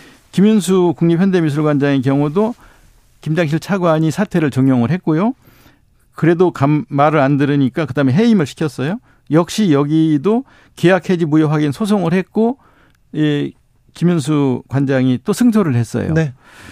그 나중에 저희가 인터뷰한 자료에 의하면 그때 김윤수 관장이 기관장들이 모인 자리에서 유인천 장관이 공개적으로 모욕을 하기도 하고 반말도 서슴지 않았다라는 어, 인터뷰를 하신 적이 있어요. 이게 사실이라면 윤천 장관은 장관이 다시 되면서 이분들에게 사과해야 된다고 저는 생각하고요. 황지우 한예종 총장의 경우에 시인 출신입니다. 네, 총장직 교수직을 박탈했는데요. 종합 감사를 하면서 압박하고 심지어 어떤 일이 있었냐면 황지우 총장의 말에 의하면 어, 집무실에, 총장 집무실에 심야에 문체부 감사실하고 총리실에서 심야에 수색이 들어와서 수색이, 수색을 하면서 그 집무실 뒤편에 있는 사물함, 그 사물함에서 그 두만강하고 백두산을 답사를 할 때 거의 관광 상품으로 사온 관광 기념품으로 구입한 북한 우표첩이 있었어요. 예. 그런 거 그런 거 관광객은 팔잖아요. 네. 그거를 사진을 촬영을 하더니 북한 우편 소인이 찍힌 우편물이 여러 통 나왔다고 언론에 흘려가지고 아이고. 공개적인 그런 사실관계에 기초하지 않은 망신을 준다든가 네. 이렇게 국가 권력을 남용을 했고 인권 침해를 한 사례들이 있어요. 네. 어, 그런데 황지호 총장도 역시 교, 교수 지위 확인 소송에서 승소를 했었죠. 네. 이런, 이런 식의 강제로 어, 내쫓고 그러다가 무리하다고 해서 다시 소송에서 전부 패소를 하는 그런 일들이 유인선 장관 때 있었던 일들이에요. 장관이 얘기하고 차관이 막 얘기하고 문체부에서 들이닥치고 그러면 어 이거 협박한다. 이건 나가라고 종용한다. 이렇게 아 좀 무섭기도 하겠죠. 아 의원님께서 한국 작가회의 사무총장 지내셨을 때그 네. 그 작가회의는 별 문제가 없었습니까? 작가회의는 어떤 일이 있었냐면은요. 네. 어, 시위에 참여 하지 않겠다는 각서를 요구를 했고요. 작가들한테 각서를 쓰라고요? 네, 확인서를 그때 이제 이런 이런 확인서들이 공문으로 왔어요. 네, 공문으로 와요. 네, 공문으로 와서 네. 어 불법 시위에 적극적으로 가담하지 않았음을 확인하며 향후 불법 시위에 시위 사실이 확인될 경우에는 어, 보조금 반환은 물론 일체 책임을 지겠습니다라는 단체명의 그 확인서 직인 도장 찍어서 보내라는 확인서가 온 적이 있었어요. 아, 집회 시의 자유는 뭐 이게 헌법에 보장된 권리인데 이거 각서 쓰라는 거 아니에요, 그렇죠. 지금? 네. 그러니까 그리고 어 회원이 수천 명인데 네. 그 중에 어떤 한 회원이 어느 집회에 참여, 참여하게 될지 알 수도 없는데 미래에 네. 그렇게 참여하게 되면 지금 준 보조금을 다 반납하라라는 걸 요구하는 확인서였어요. 예. 그러니까 이게 말이 됩니까 민주주의 국가에서? 아, 말도 안 되죠. 네. 그래서 저희가 작가회의가 총회를 열어서 이거 어떻게 할까요? 그래서 회원들이 특히 연세 드신 전임 회장단들께서 예. 아예 그러면 확인서 써주지 말고 예. 그러면 우리 보조금 보조금 어떻게 하지? 받지 말자.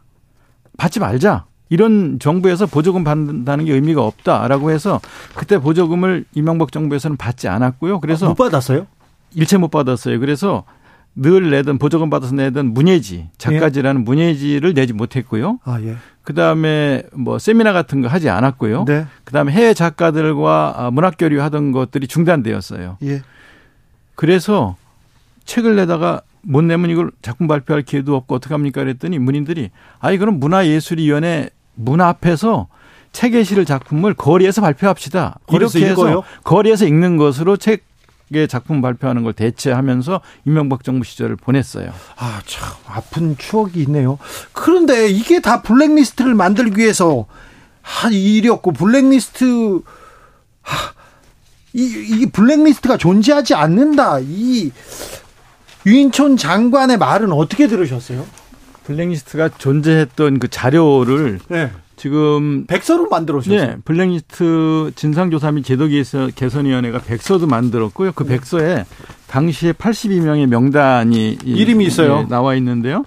문학에서는 이회수, 김명곤, 조정래, 진중권, 신학철 등, 네. 배우에는 문성근, 명계남, 권혜여, 문소리 등, 영화계에는 이창동, 박찬욱, 봉준호, 여균동, 오지혜, 변영주 등 네. 어, 52명, 방송인에는 김미화, 노정열, 김구라, 김재동, 배칠수 등 8명, 가수에는 윤도현, 신해철, 안치환, 윤민석, 양희은, 김장은 등 8명. 이렇게 82명의 명단이 네. 이렇게 백서에 다 나와 있는데 이걸 네. 없다, 아니다, 모른다라고 해서 그냥 넘어갈 수 있는 문제는 아니라고 봅니다. 이게 윤석열 검찰이 수사하고요. 그다음에 정부에서 만든 백서에 저렇게 문서에 나와 있고요. 저 블랙리스트 지금 피해자들이 소송을 하고 있습니다. 지금도. 그런데요. 그 민사 소송에서는요. 네. 2천만 원씩 배상금을 받고 있어요. 1인당. 네. 네. 자, 그런데요. 아니 청문회에서 청문회에서 이렇게 조금 청문회에서 야당 의원들이 이런 문건을 이렇게 아니 의원님처럼 설명을 해주시고 이렇게 보여주셨으면 좋았을 텐데 그런데요 어, 블랙리스트 준상 그 목록에 있다 이런 백서도 있었다 그랬더니 유인촌 장관께서는요 나 그 사실 이번에 처음 알았다 일방적인 기록이다 왜 이게 나를 104번이나 거론했으면서 이런 문건에 내 이름이 들어가 있는데 왜 날 구속 안 했냐 이렇게 얘기하던데 이 말은 어떻게 들으셨어요? 공소시효 때문에 그런데요. 공소시효 일방적인 기록은 아니고요. 정부 차원의 진상 기록이고요. 예. 그다음에 어 공소시효가 만약에 넘 과도되지 않 도가 되지 않았다면 그러면 김기춘 비서실장처럼 네. 조윤선 장관처럼 네. 그리고 차관과 그다음에 국실장들처럼 네. 사법 처리되거나 징계를 받았을 겁니다. 알겠습니다. 네. 근데 네. 유인천 장관한테 이제 그 하고 싶은 얘기가 있는데요. 네. 이제 그 아마 다시 장관을 하니까 옛날처럼 이제 내가 돌아왔다. 음 이제 니들 니들 이제 가만두지 않겠다라든가 이런 식의 유혹이 있을 수 있는데요. 네.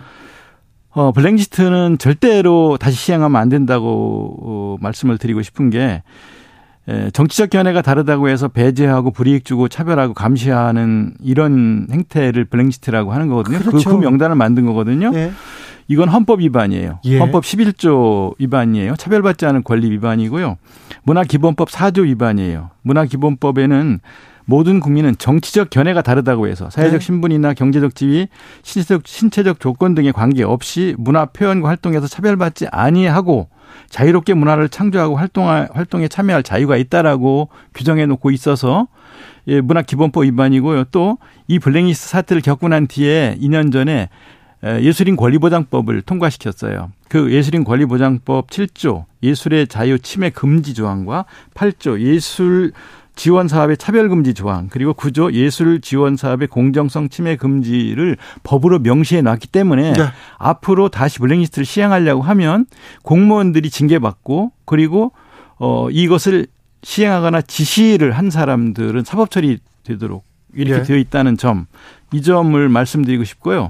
그리고 또 하나 말씀드리고 네. 싶은 거는 자꾸 이렇게 이 이명박 정부 때부터 시작된 좌우 이분법으로 예술인들을 나눠서 이렇게 차별하고 배제하는 이런 일들이 사실은요 좌는 악이고 우는 선이다 이런 식의 생각에서 나오는 거거든요. 네. 저는 여기 동의하지 않고요. 예. 반대도 반대로 만약에 우는 악이고 좌는 선인가 이것도 저는 동의하지 않아요. 예, 예. 좌우를 넘어서는 새로운 사회를 예술이 어떻게 구현해 나갈 구현해 나갈 것인가? 문화잖아요. 예술이잖아요. 네. 그렇게 생각해야 된다고 보고요. 네. 그러니까 옛날에 메카시가 채플린을 네. 채플린의 그 모던 타임즈를 비롯한 영화 만드는 것을 이런 것들을 이거는 그 말하자면 자본주의 비판 영화를 만들었으니까 이거 공산주의자들의 책동이다라고 해서 국외 추방까지 했잖아요. 네. 그래서 결국 채플린이 돌아오지 못하고 국외에서 생을 마감하고 말았는데 결국은 인류 문화사에서 메카시를 얼마나 비판하고 있습니까? 이 네. 메카시즘의 광풍이 다시 이제 우리 문학에도 몰아칠 것을 우리가 우려하고 있는 건데요. 네.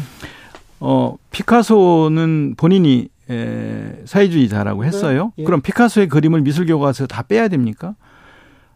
그, 어, 파블로 네르다의 네. 생애를 다룬 영화 그 일포스티노 같은 영화들이 있어요. 네. 네. 그러면 이 어, 칠레 민주화에 앞장섰던 이런 사람들을 다룬 영화 이런 거 보지 말게 해야 됩니까? 네. 이, 이 파블로 네르다의 시를 읽지 말아야 됩니까? 좌파라서? 사르트르의 소설을 읽지 말아야 합니까? 이런 이런 식의 이분법에 얽매여서 네. 문화를 탄압한다는 것 있을 수 없는 일이고요. 네. 이런 유혹에서 벗어나기를 바랍니다. 자, 우리가 우리는 홍콩 영화를 보고 자랐습니다. 80년대, 90년대. 그런데 홍콩 영화가 이렇게 내리막을 가고 그다음에 한국 영화가 이렇게 그 자리를 그 자리를 어, 메우고 한국 영화에 중흥이 있었는데요.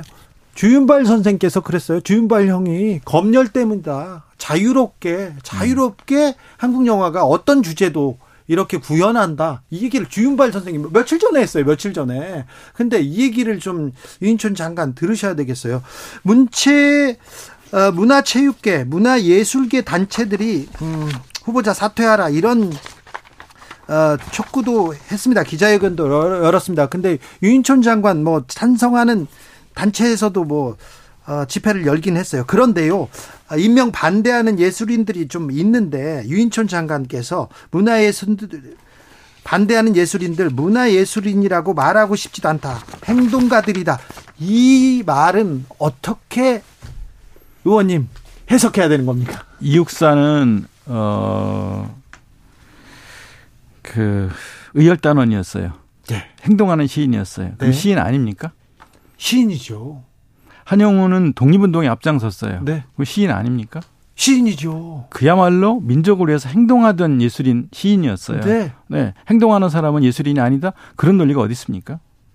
그래서 만약에 아무 행동도 하지 않고 내면으로 도피하고 관념적인 시만 쓰는 사람만 시인이고 그리고 건전가요만 만드는 사람이 음악인이고 관제 영화만 만드는 사람이 영화인이다라고 하는 시대를 시절 우리 겪었어요. 예, 예. 그 암흑기였지 않습니까? 아니 이거야말로 이거야말로 이분법이 이거야말로 블랙리스트에 이렇게 범주 아닙니까? 그렇죠. 장관이 이러면 안 되잖아요. 그럼요. 네. 문화 예술을 다룬 사람이 이런 사람 이러면 안 되잖아요. 넓게 넓게 모든 문화예술인들을 포용하고 네. 그리고 그들을 위해서 국가가 정부가 어떻게 무엇을 지원할 것인가를 먼저 고민하고 입에서 그 얘기가 먼저 나와야 되죠. 네. 장관의 네. 입에서. 네. 어, 이런 식의 이런 식의 이분법으로 예술계를 나누고 흑백 논리로 구분하는 그런 언어들이 먼저 나와서는 저는 안 된다고 생각합니다. 네. 조성빈님께서 자유 대한민국에서 누구보다 자유로워야 할 예술가들, 예술인들에게 사상 검증하고 불이익을 주다니 안타깝습니다. 15년 전에 그런 일이 있었는데 그때 주인공이셨던 분이 지금 다시 장관이 올랐습니다. 자, 블랙리스트에는 어떤 분도 있냐면요. 이하늘 씨, DJ 디오 씨, 이하늘 형도 여기에 있는데요. 그 형은 낚시 좋아하고요. 어, 세상이 좀 밝아졌으면 좋겠어. 즐거웠으면 좋겠어. 그 얘기 말고는 다른 얘기를 해본 적이 없는 사람인데, 이분도 여기에 올라와 있네요. 자, 문체부는 여기까지 얘기하고요. 네. 슬퍼지려고 합니다. 네. 슬퍼지려고. 저 김행 여가부 장관 후보자 네. 청문회 하다가 이렇게 가셨어요. 현정사상 처음 있는 일입니다. 아, 그래도 됩니까? 이거? 안 되죠. 국회 연... 모욕죄에 해당되는 잘못을 저지른 것이고요. 네. 그 뒤에 아무리 연락해도 전화도 받지 않고 네. 이렇게 잠적해 버리는 게 어디 있습니까? 국민 검증을 받지 않겠다는 거잖아요. 네. 그래도 마음대로 대통령 임명하면 되니까 하고 이거는 이렇게 무도하게 나오는 이런 후보는 처음입니다. 그래요? 네. 이거 어떻게 해야 됩니까? 아니 그런데요. 김행 장관 후보자 네. 좀 억울할 것도 같아요. 신하원식 국방부 장관 후보자 의혹이 산더미고요. 유인촌 장관 아까 말했듯이 의혹이 이렇게 큰데 여기 다 임명하고 자기만 남았잖아요. 이건 어떻게 봐야 됩니까? 아니 음. 청문회 에, 하는 중간에 네. 고성이 오갈 수도 있고 어, 또 대립 할 수도 있죠. 할 수도 있어요. 네, 네. 근데 위원장이 거기 앉으라고 가지 네. 말라고 가면 안 된다고 하는데 그냥 가버린 후보자는 처음이에요. 그러니까 있을 수 없는 일이에요. 어? 그 뒤에 지금 아무 얘기가 없잖아요. 그러니까 이건 배짱이거든요.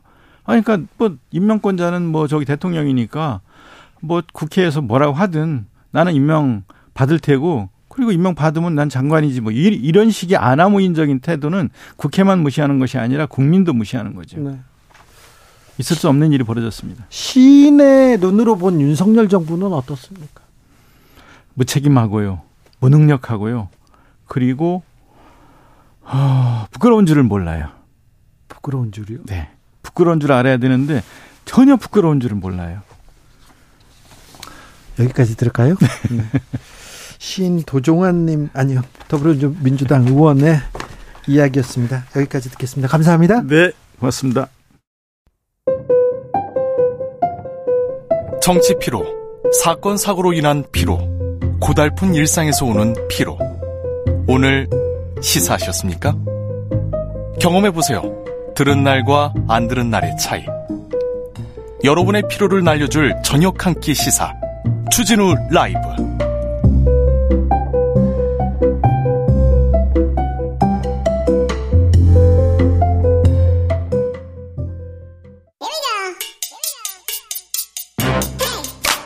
뉴스를 향한 진지한 고민 기자들의 수다. 라이브 기자실 찾은 오늘의 기자는 은지옥이요. 시사인 김은지입니다. 자 첫 번째 뉴스부터 가봅니다 네, 징계도 받고 성과급도 받는 판사들이 있습니다. 아니, 징계를 받으면 징계만 받아야지. 성과급을 또 받아요? 네. 그런 직업이 있습니까? 국회의원입니까? 네. 판사라고 오늘 아침 나온 동아일보 보도인데요. 네. 이제 국감이 내일부터 시작하다 보니까 관련된 여러 국감 자료들이 나오죠. 나오거든요. 네. 국민의힘 김도 위원장실에서 나온 자료인데 그런데요. 예. 이 기간 징계자가 없었던 2020년을 제외하고 지난 5년 동안 징계 처분 받은 판사가 20명이라고 하거든요. 20명인데요. 네, 그런데 이들 중에서 직무 성과금을 총 받은 걸 합치면 5,500만 원 가까이 된다라고 징계도 합니다. 받고 성과급도 받았다고요? 네. 자, 어떤 사람들입니까? 자, 봅시다. 네, A 법관 같은 경우에는 음주운전을 해서 네. 운전면허가 취소된 상태였는데요. 네. 그런데 또 무면허로 운전하다가 적발됐다. 두 번이나요? 네. 이거 공직자면 파면되는 거 아닙니까? 사실 이제 형사 기소도 돼야 될 사건인 것 같은데. 그렇죠. 여튼 지난해 12월 정직 1개월 징계를 받았다라고 합니다. 정직 1개월로 끝, 끝이에요? 네, 그렇다라고 하는데요. 이제 아, 뿐만 아니라 뭐 이렇게 도덕성이 안 중요한 직업인가요? 전혀 그렇지 않죠. 예. 네. 그런데 이제 아마 견제와 균형이라는 차원에서 좀 부족하지 않았나 싶은데 성과급을 얼마나 받았어요? 354만 원 받았는데요. 네. 그 기존에 예정되었던 것보다 16.8.5%만 깎였다라고 합니다. 네. 조금 깎였네요. 네. 네. 그리고 이제 또 다른 B 법관 같은 경우에는 사실 더 심각한 문제라고 할 수 있는데요. 네. 2017년에 지하철 전동차 안에서 여성의 신체를 세 차례나 촬영해서 네. 감봉 4개월 징계 처분 받았다라고 합니다. 네. 그런데도 이제 성과금이 7%밖에 갚이지 않은 채 236만 원 받았다라고 하고요. 성과금을 받는 아니 근데 보통 회사에서 이런 일이 있으면 바로 해고입니다. 우리 주변에 이런 일이 있잖아요. 그럼 바로 바로 아웃돼. SBS 앵커가 지하철에서 이렇게 찍었던 사람 있잖아요. 바로 사과하고 바로 그만뒀죠. 그리고 재판 받았지 않습니까? 재판도 안 받아요, 판사들은. 네, 물론 이제 백업을 해봐야 될 상황이긴 한데 네. 우선은 지금 징계는 이렇다라고 하는 것이고요. 예? 네, 뭐 기소 여부에 대해서는 좀 더 확인을 해봐야 될 것 같긴 합니다. 네. 그리고 이제 또 다른 지방법원의 부장판사는 이제 면허 취소 기준을 넘어선 혈중 알코올 농도 상태에서 네. 승용차로 15km 운전하다가 적발돼서 네. 감봉 1개월 징계 받았다라고 하는데요. 아, 네. 그런데도 성과급 이제 성과급을 받았어. 300만 원 가까이 받았다라고 합니다. 저기 여성을 몰래 촬영하다가 이렇게 걸린 판사는 재판을 받은 사람도 있어요. 그래서 집행유예 받은 사람도 있고 벌금 받은 그런 예도 있었습니다. 재판을 안 받는 건 아니었네요. 자, 그런데요, 어떻게 징계받은 사람이 또 성과급도 받고 어떻게 이런 일이 있을 수 있습니까? 네, 이제 현행 규정이 미비한 탓이다라는 지적이 나오는데요. 네. 어, 지금 이 규칙이 뭐냐면 법관 및 법원 공무원 수당 등에 관한 규칙이라고 해서 1년에 두 번 직무의 내용과 어려움, 책임 정도에 따라서 직무 성과급을 받는데 징계 처분이 이게 예외된다, 제외된다라고 하는 부분이 없다 보니까 이렇게 징계 받아도 예 가는 상황이라고 하는데요. 네. 그러니까 법책의 손질이 좀 필요한 사안이 아니냐라는 지적이 나오고 있습니다. 다음 뉴스로 가볼게요. 네. 고발 사주 의혹 재판에 전 대검 감찰부장이 증인으로 나왔습니다. 그래서 어떤 얘기했습니까? 네, 이제 한동수 전 대검 감찰부장인데요. 네. 관련해서 본인이 겪었던 사건에 대해서 이야기를 했는데 윤석열 대통령이 이제 보고 받았을 가능성이 있다라는 취지의 법정 증언을 했다라고 합니다. 이분 판사 출신이고 어, 대검 감찰부장에 있다가 음, 윤... 석열 정부 들어서 옷을 벗었습니다. 네네. 예, 그런데요. 이제 아무래도 고발 사주 의혹 같은 경우에는 이제 2020년 선거를 앞두고 이제 검찰이 당시 야당에 고발을 사주했다라고 하는 것이 핵심이라고 할 수 있는데요. 여러분도 아시죠? 그러니까 검찰에서 검사가 고발장 써주고 써주고 김웅 국민의힘 의원을 통해서 통해서 이렇게 텔레그램으로 고발장을 보내면서 이렇게 고발해줘. 그러면 우리가 처리할게 이런 의혹이 있었습니다. 재판 과, 정에 있습니다 지금. 네, 김웅 의원은 당시는 이제 후보였던 상황이었었는데 네. 이 의혹으로는 현재 손준성 검사만 기소가 되어 있는 상황이긴 합니다. 네. 이제 한 전 부장은 자신이 검찰에서 겪었던 경험을 좀 밝히기도 했었는데요. 네. 당시에 손준성 검사가 소속되어 있던 대검 수정, 수사정보정책관실, 줄여서 수정관실이라고 주로 부르는데 네. 여기서 겪었던 일에 대해서 증언을 하기도 했습니다. 당시에 주요 여권 인사들이 해외로 출국하거나 페이스북에 글을 썼다라는 사실을 실시간으로 한동훈 검사장에게 보고하고 그것이 윤석열 검찰총장에게 직보되는 것을 점심자리에서 봤다라는 취지의 증언을 했는데요. 네. 이제 그렇기 때문에 해당 그 수정관실이 얼마나 중요한 곳인지에 대한 증언을 하기도 했고요. 네. 뿐만 아니라 윤석열 검찰총장에게 겪었던 일도 소개하기도 했었는데 채널A 사건 배당을 두고 여러 갈등이 있었는데 이에 대해서 본인이 윤 총장과 다른 의견을 내자 자기에게 이렇게 접근을 하면서 약간 목소리를 높였다라는 취지의 증언을 했는데요. 그 순간 특수수사하는 분들이 이렇게 다가오면 조사받는 사람들은 무섭겠다라는 생각이 스치더라라는 아. 말을 하기도 했습니다. 아니, 윤석열 총장이고 이렇게 덩치가 크고 이렇게 다가오고 그러면 그런 생각도 들겠죠. 특수부 검사가 다가오니까 좀 무섭겠다 이런 생각이 스치더라 이야기했네요. 근데 공수처는 뭐 하고 있습니까? 공수처는? 네, 이제 그러다 공수처가 물론 이제 손준성 검사를 기소하긴 했었는데요. 이제 그 밖의 사건에 대해서는 좀 아쉽다라는 평가들이 나오는데 그 이야기들을 실제로 이번에 한동수 전 부장이 예, 재판 증인으로 나와가지고 이야기를 하기도 했었습니다. 네. 공수처가 예, 특히나 이제 윤석열 대통령과 한동훈 법무부 장관 쪽 수사 대상 삼았지만 무혐의 처분했다라는 식의 지적을 한 것인데요. 네. 원래 공수처 쪽 증인이거든요. 이제 그럼에도 불구하고 공수처 수사에 대해서는 아쉽다라는 식의 지적을 하기도 한 겁니다. 아쉽습니다. 국민들도 좀 아쉽게 생각합니다. 공수처의 분발을 좀 촉구해 봅니다. 다음 뉴스로 가보겠습니다. 네, 미국에서 금서 전쟁이 벌어지고 있다고 합니다. 무슨 아직도 네 문화 전쟁이네요. 뭐예요? 어떤 책이에요? 그러니까 어떤 특정 책을 그 금지해야 된다라고 하는 이제 한쪽 시민들의 목소리가 불거지고 있고 또 거기에 반대하는 목소리가 있는 것인데요. 네. 예, 최근에 가장 논란이 되고 있는 책이라고 하는 것은 성소수자 인권과 관련돼 있는 책이라고 합니다. 아이고.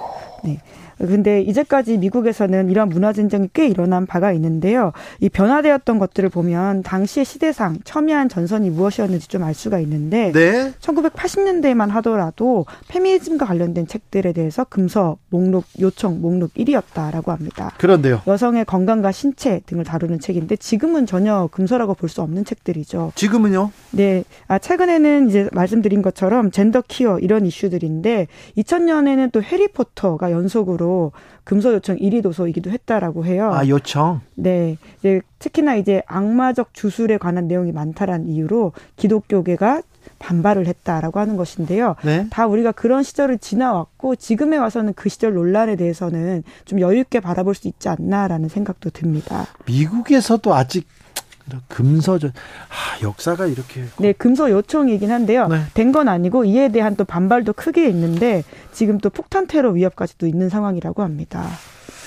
참, 어떻게 봐야 될지 젠더 인종 관련된 책은 또 논란이 되고 이거 보여주면 안 된다 아이들한테 가르치면 안 된다 이런 얘기가 계속 있는데 우리나라도 지금 도서관에 그렇죠. 네, 성소수자 그리고 젠더 이슈 책들은 뭐지 구비하면 안 된다 이렇게 계속 전화하고 그런 분들 좀 있어요. 근데 표현의 자유가 미국을 근간이기도 하니까요. 이런 점들을 좀 중심으로 봐야 될 것 같습니다. 자, 미국은 어떻게 변화하는지, 우리는 어떻게 따라가는지, 어떻게 변화하는지 또 보게 지켜보겠습니다. 기자들의 수다 시사인 김은지 기자 함께했습니다. 감사합니다. 고맙습니다. 교통정보센터 다녀오겠습니다. 정현정 씨.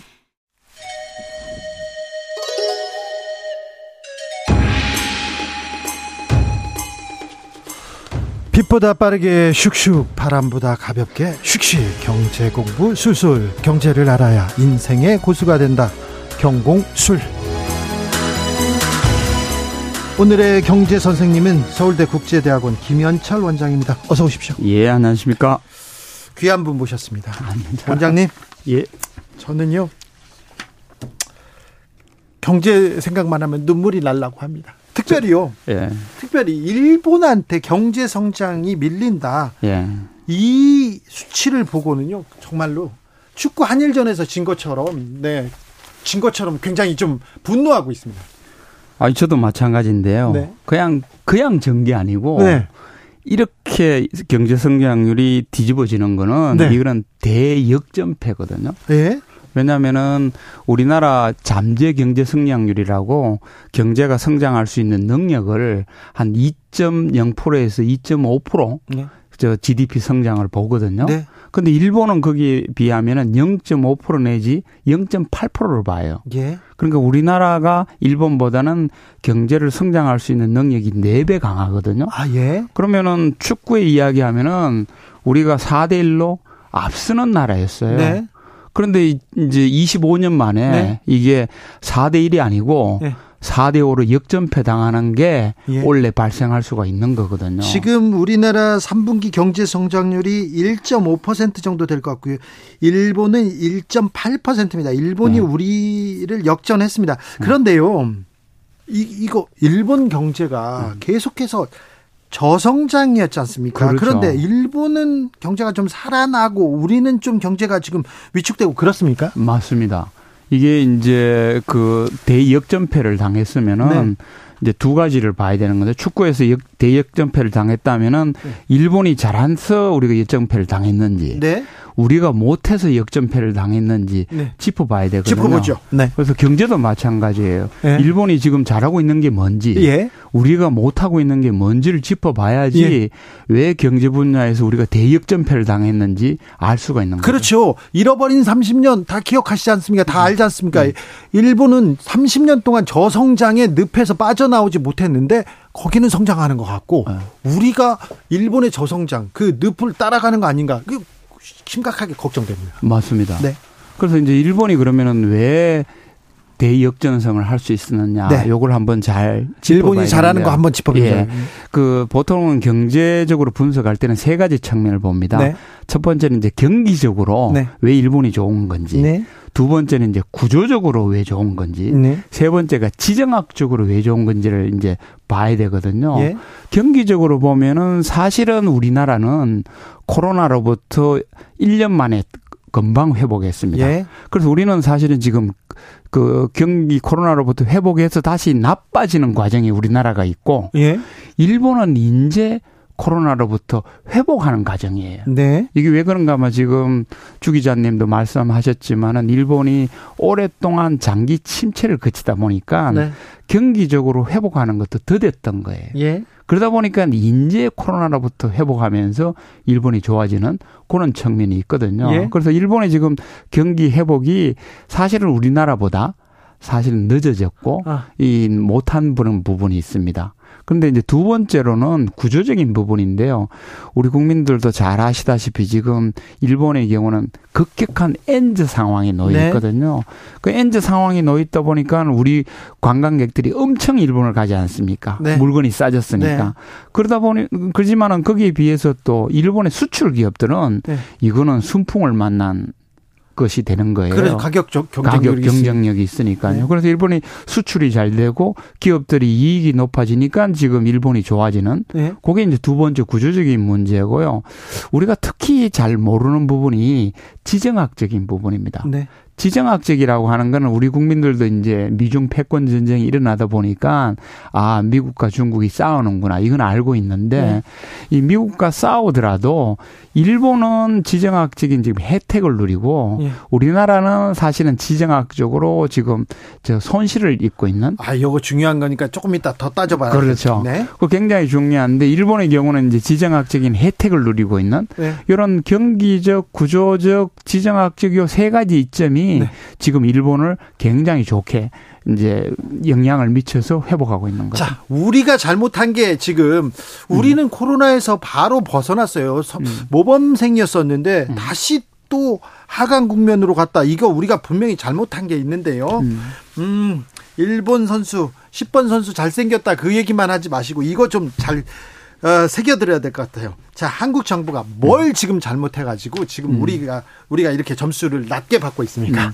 저는 이제 그 너무 경제에도 요즘 이제 화, 이제 이제 국민들도 알게 되셨는데 너무 이념이 강해요. 네, 경제도요? 경제도 경제라는 거는 그냥 기업들의 활동이고 시장의 활동 이런 거기 때문에 그거는 진짜 실익을 생각하고 실용해야 되죠. 실용을 해야 되는 네. 이런 부분인데 네. 너무 이념이 과잉적으로 들어다 보니까 지금 우리나라 수출하고 내수가 다 안 좋은 거거든요. 네. 그래서 그 경제라고 하는 거는 우리나라 경우에는 이제 두 바퀴가 있습니다. 하나는 수출이라는 바퀴가 있고 예. 하나는 내수라는 바퀴가 있는데 이 두 바퀴로 굴러가는 과정 속에서 수출에도 이념이 잔뜩 끼어 있고 예. 내수에도 이념이 잔뜩 끼어 있다 보니까 바퀴가 굴러가지를 못하고 있는 아니 거예요. 흰 토끼든 검은 토끼든 좌토끼든 우토끼든 쥐만 잡으면 될 거 아닙니까? 맞습니다. 그렇죠. 네. 오른쪽 왼쪽 다 풀 뜯어 먹어야죠 우리는. 그거를 깡통깡통 뛰게 해줘야 되는데 네? 그 발목을 잡고 앉았으니까 경제도요. 토끼들이 뛰지를 못하는 거죠. 그래요? 예. 네. 그리고요.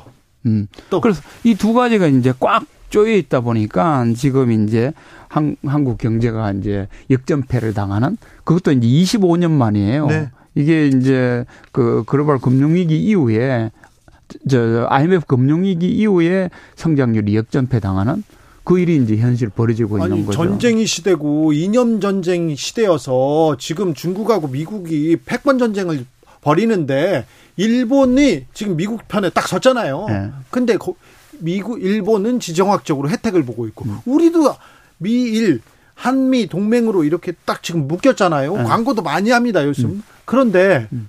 아니 우리가 왜 중국한테 음. 중국한테 이 지정학적인 혜택을 보지 못하고 있습니까? 그게 이제 일본하고 우리나라하고 네. 지정학적 위치가 완전히 차이가 나요. 아니 우리가 지금껏 누렸잖아요. 그 그렇죠 혜택을. 우리는 사실은 이게 지금 누리, 누렸던 게 아니고 지금껏 누렸잖아요. 지금껏 누리는 게 이게 네. 30년간 우리는 탈이념화하고 예. 그게 뭐 민주주의 국가든 전체주의 국가든 뭐 쿠데타가 일어난 국가든 뭐 개발도상국이든 선진국이든 가리지 않고 우리는 무역을 했거든요. 중공이든 소련이든 우리 음. 국민만 배불르면 되지 않습니까? 그렇죠. 우리가 팔고 예. 우리가 혜택을 보면 되잖아요. 그렇죠. 네? 그런 식으로 지난 30년간 우리는 탈이념하면서 예. 전 세계적으로 경제 영토를 넓혔어요. 예. 그런데 여기 이제 이 정권은 이념의 잣대를 떡 들이대면서 이제 저 민주주의 시장 경제하고 공산 전체주의 이런 국가로 이제 나는. 평가로기를 하면서 결정적으로는 작년에 중국으로부터 빼라 네. 탈중국을 선언하면서 이제 경제적 충격이 오기 시작한 거죠. 하, 중국을 이렇게 대해도 되나? 음. 우리가 경제를 포기하면서까지 이렇게 이념과 이렇게 사상을 외칠 일인가? 이거 이거는 계속 숙제입니다. 그런데 우리나라는 기본적으로 뭐 국내는 어떻게든 자제하고라도 네. 우리는 통상 국가거든요. 네. 통상 국가라고 하는 거는 다양한 나라들하고 교역하는 게 우리의 숙명이고 우리가 잘하는 그 장점이에요. 사실 우리 수출 안 하면 네. 먹고 살 게 별거 없잖아요. 그렇죠. 네. 그래서 그것 때문에 우리가 지난 30년간 개발도상국에서 선진국이 된 거든요. 네. 그럼 우리가 잘해왔던 그 장점을 계속 살려야 되는 데 네. 여기에 이제 이념적인 잣대를 들이대면서 탈중국 하라 그러니까 수출로부터 이제 충격이 오기 시작한 거죠. 그런데요. 1% 성장률은 듣도 보도 못했습니다. 우리가 항상 OECD에서 선진국이었고 음. 코로나 시대 때도 남들 다 위축될 때도 우리 경제는 괜찮았습니다. 그렇죠. 아이고 잘한다. 음. 자부심도 있었어요. 그런데 네. 1% 성장률인데 내년에도 안 좋다는 얘기가 지금 계속 나오는데 네. 이러다가 우리가 장기 저성장의 터널로 들어가는 거 아닙니까? 그래서 이거를 이제 우리 국민들은 잘 알아야 돼요. 네? 2% 성장이라고 하는 거는 그거는 안정 성장입니다. 예. 모두에 말씀드린 것처럼 우리의 능력껏 성장하는 게 2%예요. 예. 그러면 2%쭉 성장하면 우리나라는 안정적인 성장을 하는 거예요. 예. 근데 거기에 1% 차점 보이는데 1%로 떨어지면은 이거는 저성장으로 들어가는 거예요. 예. 그래서 왜 그런가 하면은 지금 말씀하신 것처럼 우리 경제 지금 70년 사이에 있어서 1% 성장한 게 외부적인 충격 요인을 빼고는 없었습니다. 없었죠. 없었어요. 네. IMF 때라든지 뭐 코로나 팬데믹이라는 네. 특수 상황들을 외부적인 충격이 있을 때만 우리는 마이너스 성장한 것이 있었고 예. 올해처럼 외부적인 충격이 없는 상황에서는 우리나라가 1% 성장을 하등의 이유가 없는 거예요. 네. 오죽했으면은 그 보수적인 한국은행조차도 네. 작년에 올해 우리나라 경제 성장률은 2% 성장할 거라고 안정적인 성장할 거라고 예측을 했거든요. 네. 이 예측이 1년 만에 무너지면서 1%를 성장한 거예요. 이게 이렇게 되면서 이제 25년 만에 일본에 역전패 당하는 이런 게 있는데 더 큰 문제는 내년입니다. 네. 왜냐하면은 올해 이렇게 1.4% 성장하고 지금 국제 투자 기관들은 내년에 한 1.9% 1.8% 1%대 성장할 거라고 이제 예측을 하고 있거든요. 예. 근데 2년 연속 이렇게 1% 성장하는 거는 우리가 70년 경제개발사 이후에 처음 있는 일입니다. 그리고 아니 3% 4% 하다가 떨어진 게 아니라 1%에서 그 다음에도 1%면 음. 그냥 제자리, 걸음. 아, 오히려 음. 물가 오르고 다른 거 오르고 그러면 뒷뒷걸음질 치는 거 아닙니까? 맞습니다. 그래서 이제 내년에 만약에 이제 1%까지 성장해서 2년 연속 이제 1% 성장하면은 네. 우리는 안정 성장을 버리고 저성장으로 들어간다는 각오를 해야 되는 거예요. 그럼 어떻게 각오해야 됩니까? 어떻게 되는 겁니까? 그러면 그래서 이게 지금 경제가 성장하지 않으면 우리는 어떤 세상에서 살게 됩니까? 지금 우리 이제 우리 국민들이 이제 경험하지 않습니까? 네. 경제는 1%밖에 성장하지 않는데 네. 물가가 막 올라요. 네. 그리고 유가도 막 오릅니다. 네. 그러면 우리 국민들이 지금 피부로 아, 내 소득이 줄고 있다고 느끼는 거잖아요. 네. 우리 월급이 지금 실질 소득이 줄어들고 있는 거예요. 지금 줄어들었어요. 줄어들고 있어요. 네. 그러면 이 사람들이 요즘 나가서 야 식사 한 번 하기도 힘들다. 네. 뭐저 슈퍼 가서 과일 사기도 힘들다. 네. 이것을 우리 서민들은 직감하고 있는 거거든요. 네. 이런 현실이 벌어지는 게 바로 저성장의 상황입니다. 하, 이제 앞으로 어떻게 되는 건가? 하, 참 살기가 어려워서 막막해서 좀 다른 선택을 하는 사람들이 막 늘고 있는데 그런 뉴스가 계속 늘고 있는데 어떻게 우리는 대비해야 되는지 걱정입니다. 노벨 경제학상에 서울대 김현철 원장이 아깝게 탈락하셨습니다. 네, 클로디아 골딘 박사가 네. 노벨 경제학상 수상했다는 네, 소식 전합니다. 그러면요. 근데 이렇게 서민들이 민생이 어려워요. 경제 어렵습니다. 그러면 정부가 좀 재정 정책을 통해서 네. 재정 정책을 통해서 서민들 좀 민, 민생 좀 돌아가게 이렇게 군불을 좀 때어 때줘야 되는 거 아닙니까? 그렇죠. 그래서 이제 그렇게 해줘야 되는데 제가 또 이념 과잉이라고 한게 네. 지금 그 우리의 경제 엔진이 세 개 있거든요. 네. 하나가 이제 기업 엔진, 네. 그리고 이제 가계 엔진, 네. 세 번째가 정부 엔진이에요. 네. 경제라고 하는 건 요 세 엔진을 가동해서 예. 이제 성장하는 게 이게 경제거든요. 네. 근데 아시다시피 이제 기업들은 네. 지금 부채도 많고 수익도 반토막 나는 바람에 투자를 못 해요.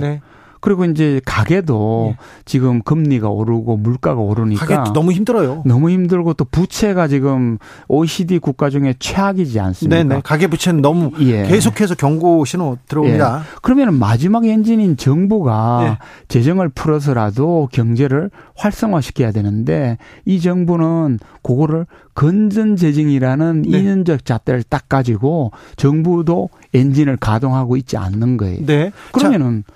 세계 엔진이 다 꺼지면은 경제는 1%로 추락할 수밖에 없는 보수 정부에서는 이렇습니다. 아니 우리도 재정 풀고 싶다. 돈 많이 풀어서 가게에 좀 민심 좀, 좀 훈훈하게 좀 데피고 싶은데 지난 정부에서 돈을 다 써서 우리는 허리띠를 조여매야 된다. 건전재정 하겠다. 이렇게 얘기하던데. 그게 이제 일본하고 정반대예요. 예. 일본은 지난 30년간 어려웠더라도 네.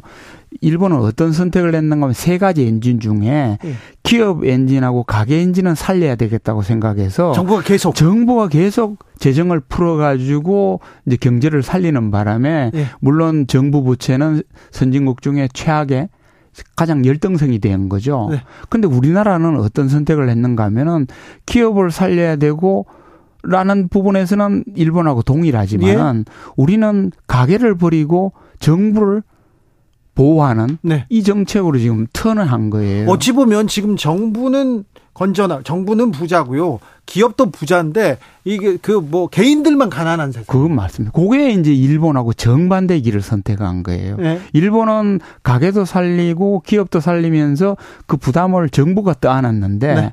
우리나라는 거꾸로 네. 가게가 더 힘들게 하고 정부가 굉장히 우동생으로 부채가 적은 이 구조로 지금 가고 있는 거죠. 그렇죠. 그러다 보니까 이제 경제는 더 힘들어지고 있는 거죠. 여기에 또 변수가 또 생겼습니다. 음. 하마스에서 음. 아, 팔레스타인 무장 세력이 이스타, 이스라엘 가자 지역을 또 이렇게 공격하기 시작해서 중동 전쟁, 50년 만에 전쟁에 또 불길에 휩싸일 것 같은 큰 위험 요소가 생겼습니다. 당장 유가가 폭등했고요. 그렇죠. 전쟁이 나면 음. 전쟁의 시대에 접어들면 우리는 어떻게 됩니까? 우리 그래서 경제. 이제 우리 경제는 네. 그래도 지난 30년간 동산국가로 선장해서 선진국이 되었기 때문에 네. 지금 그런 어려운 구조 속에서도 어떻게든 이제 위기는 하나씩 피해가고 있는데 이번에 이제 중동 전쟁처럼 뭐 대외적인 변수가 급변하는 변수가 생겨나 가지고 경제의 충격이 한국으로 오게 되면은 네. 우리나라도 자칫 잘못하면 위기에 빠질 수가 아니, 있는 우리 거죠. 위기인데 경제 위기인데 조그만한 변수라도 큰 타격을 입힐 수 있지 않습니까? 그래서 지난 이제 우리 7월 위기설, 9월 위기설, 10월 위기설 이런 게 이제 금융 부분에 있었는데 그때는 대변수의 충격이 없었기 때문에 7월 위기도 어떻게든 넘어가고 네. 9월 위기도 잘 넘어가고 네. 10월 위기도 이번에 이제 40조 들이부으면서 잘 넘길 것 같아요. 예. 근데 이제 이 중동 전쟁이나 뭐 이런 대변수가 터지면은 이 위기를 넘기는 데 있어서 굉장히 어려워지고 그게 이제 우리나라의 경제 위기로 전이 될 수 있는 네. 그거를 이제 오히려 더 걱정해야 되는 상황에 놓여 있는 거죠. 다시 한일 경제로 잠깐만 돌아가겠습니다. 음. 일본이 30년간 저성장할 때 우리는 막 4%, 5%, 3%, 2%, 2.5% 계속 고성장을 하면서 그렇죠. 일본 경제를 지금 따라잡으려고 막 노력해 왔습니다. 그렇죠. 노력하다가 음.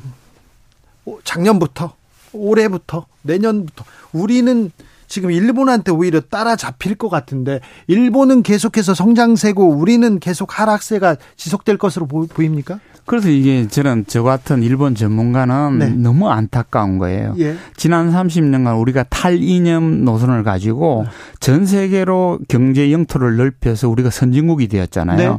그 선진국이 되는 과정이 아주 겸, 이, 저, 절묘하게 네. 일본을 추월했어요. 그러니까요. 일본이 추월했는데 오늘 모두에 말씀드린 것처럼 우리가 갑자기 올해 역전패를 당하고 네. 내년도 역전패를 당하면은 네. 지금까지 일본을 그렇게 잘 추월한 한국이 네. 이제는 오히려 일본보다 더 추락하게 되는 그런데요, 일본의 30년간 저성장의 늪을 봤잖아요. 네. 우리가 거기서 보고 배워야 될 거 아닙니까? 맞아요. 우리는 30년 저성장으로 가면 안 되잖아요. 절대 안 되죠. 그런데 지금요. 따라가고 있는 게 이제 안타까운 거죠. 그럼 안 되잖아요. 안 되죠. 왜 우리 지난 30년간은 네. 일본하고 결별해가지고 그렇게 잘 성장했는데 네. 왜 다시 일본을 따라가려고 하고 있는 건가요? 아, 일본하고 손잡고 지금 일본한테 지금 무역 통상 뭐 다 이득을 보고 있지는 않아요, 지금. 그렇죠. 자, 원장님 그러면은 네. 우리는 어떻게 해야 됩니까? 우리 정부는 어떻게 어떻게 가야 됩니까? 그래서 이제 저는 클린턴 미국 대통령이 남긴 말이 유명한 말이 있잖아요. 바보야. 문제는 경제야. 그럼요. 똑같은 말을 해주고 싶어요. 네. 지금 우리 정부한테 네. 바보야. 지금은 이념이 아니고 네. 문제는 경제야. 아 그럼요. 이야기를 지금 해주고 싶습니다. 아 모든 지도자들이 다 그 얘기를 하고 있는데 윤석열 대통령만 이념이 중요하다고 하는데 그런데요. 자, 경제로 가야 돼요. 아니, 국민들이 따뜻하게 밥 먹고 잘 사는 것보다 더 중요한 게 어디 있습니까? 맞습니다. 그래서 국민들한테는 네. 뭐 축구 산업 문제, 뭐 이념, 뭐 외교, 뭐 안보 이게 중요한 게 아니고요. 예. 먹고 사는 문제, 이거 먹고 산이점이라고 하는데 이게 네. 더 중요합니다. 한번 더 모셔야 되겠습니다. 예. 김현철 원장이었습니다. 예, 감사합니다.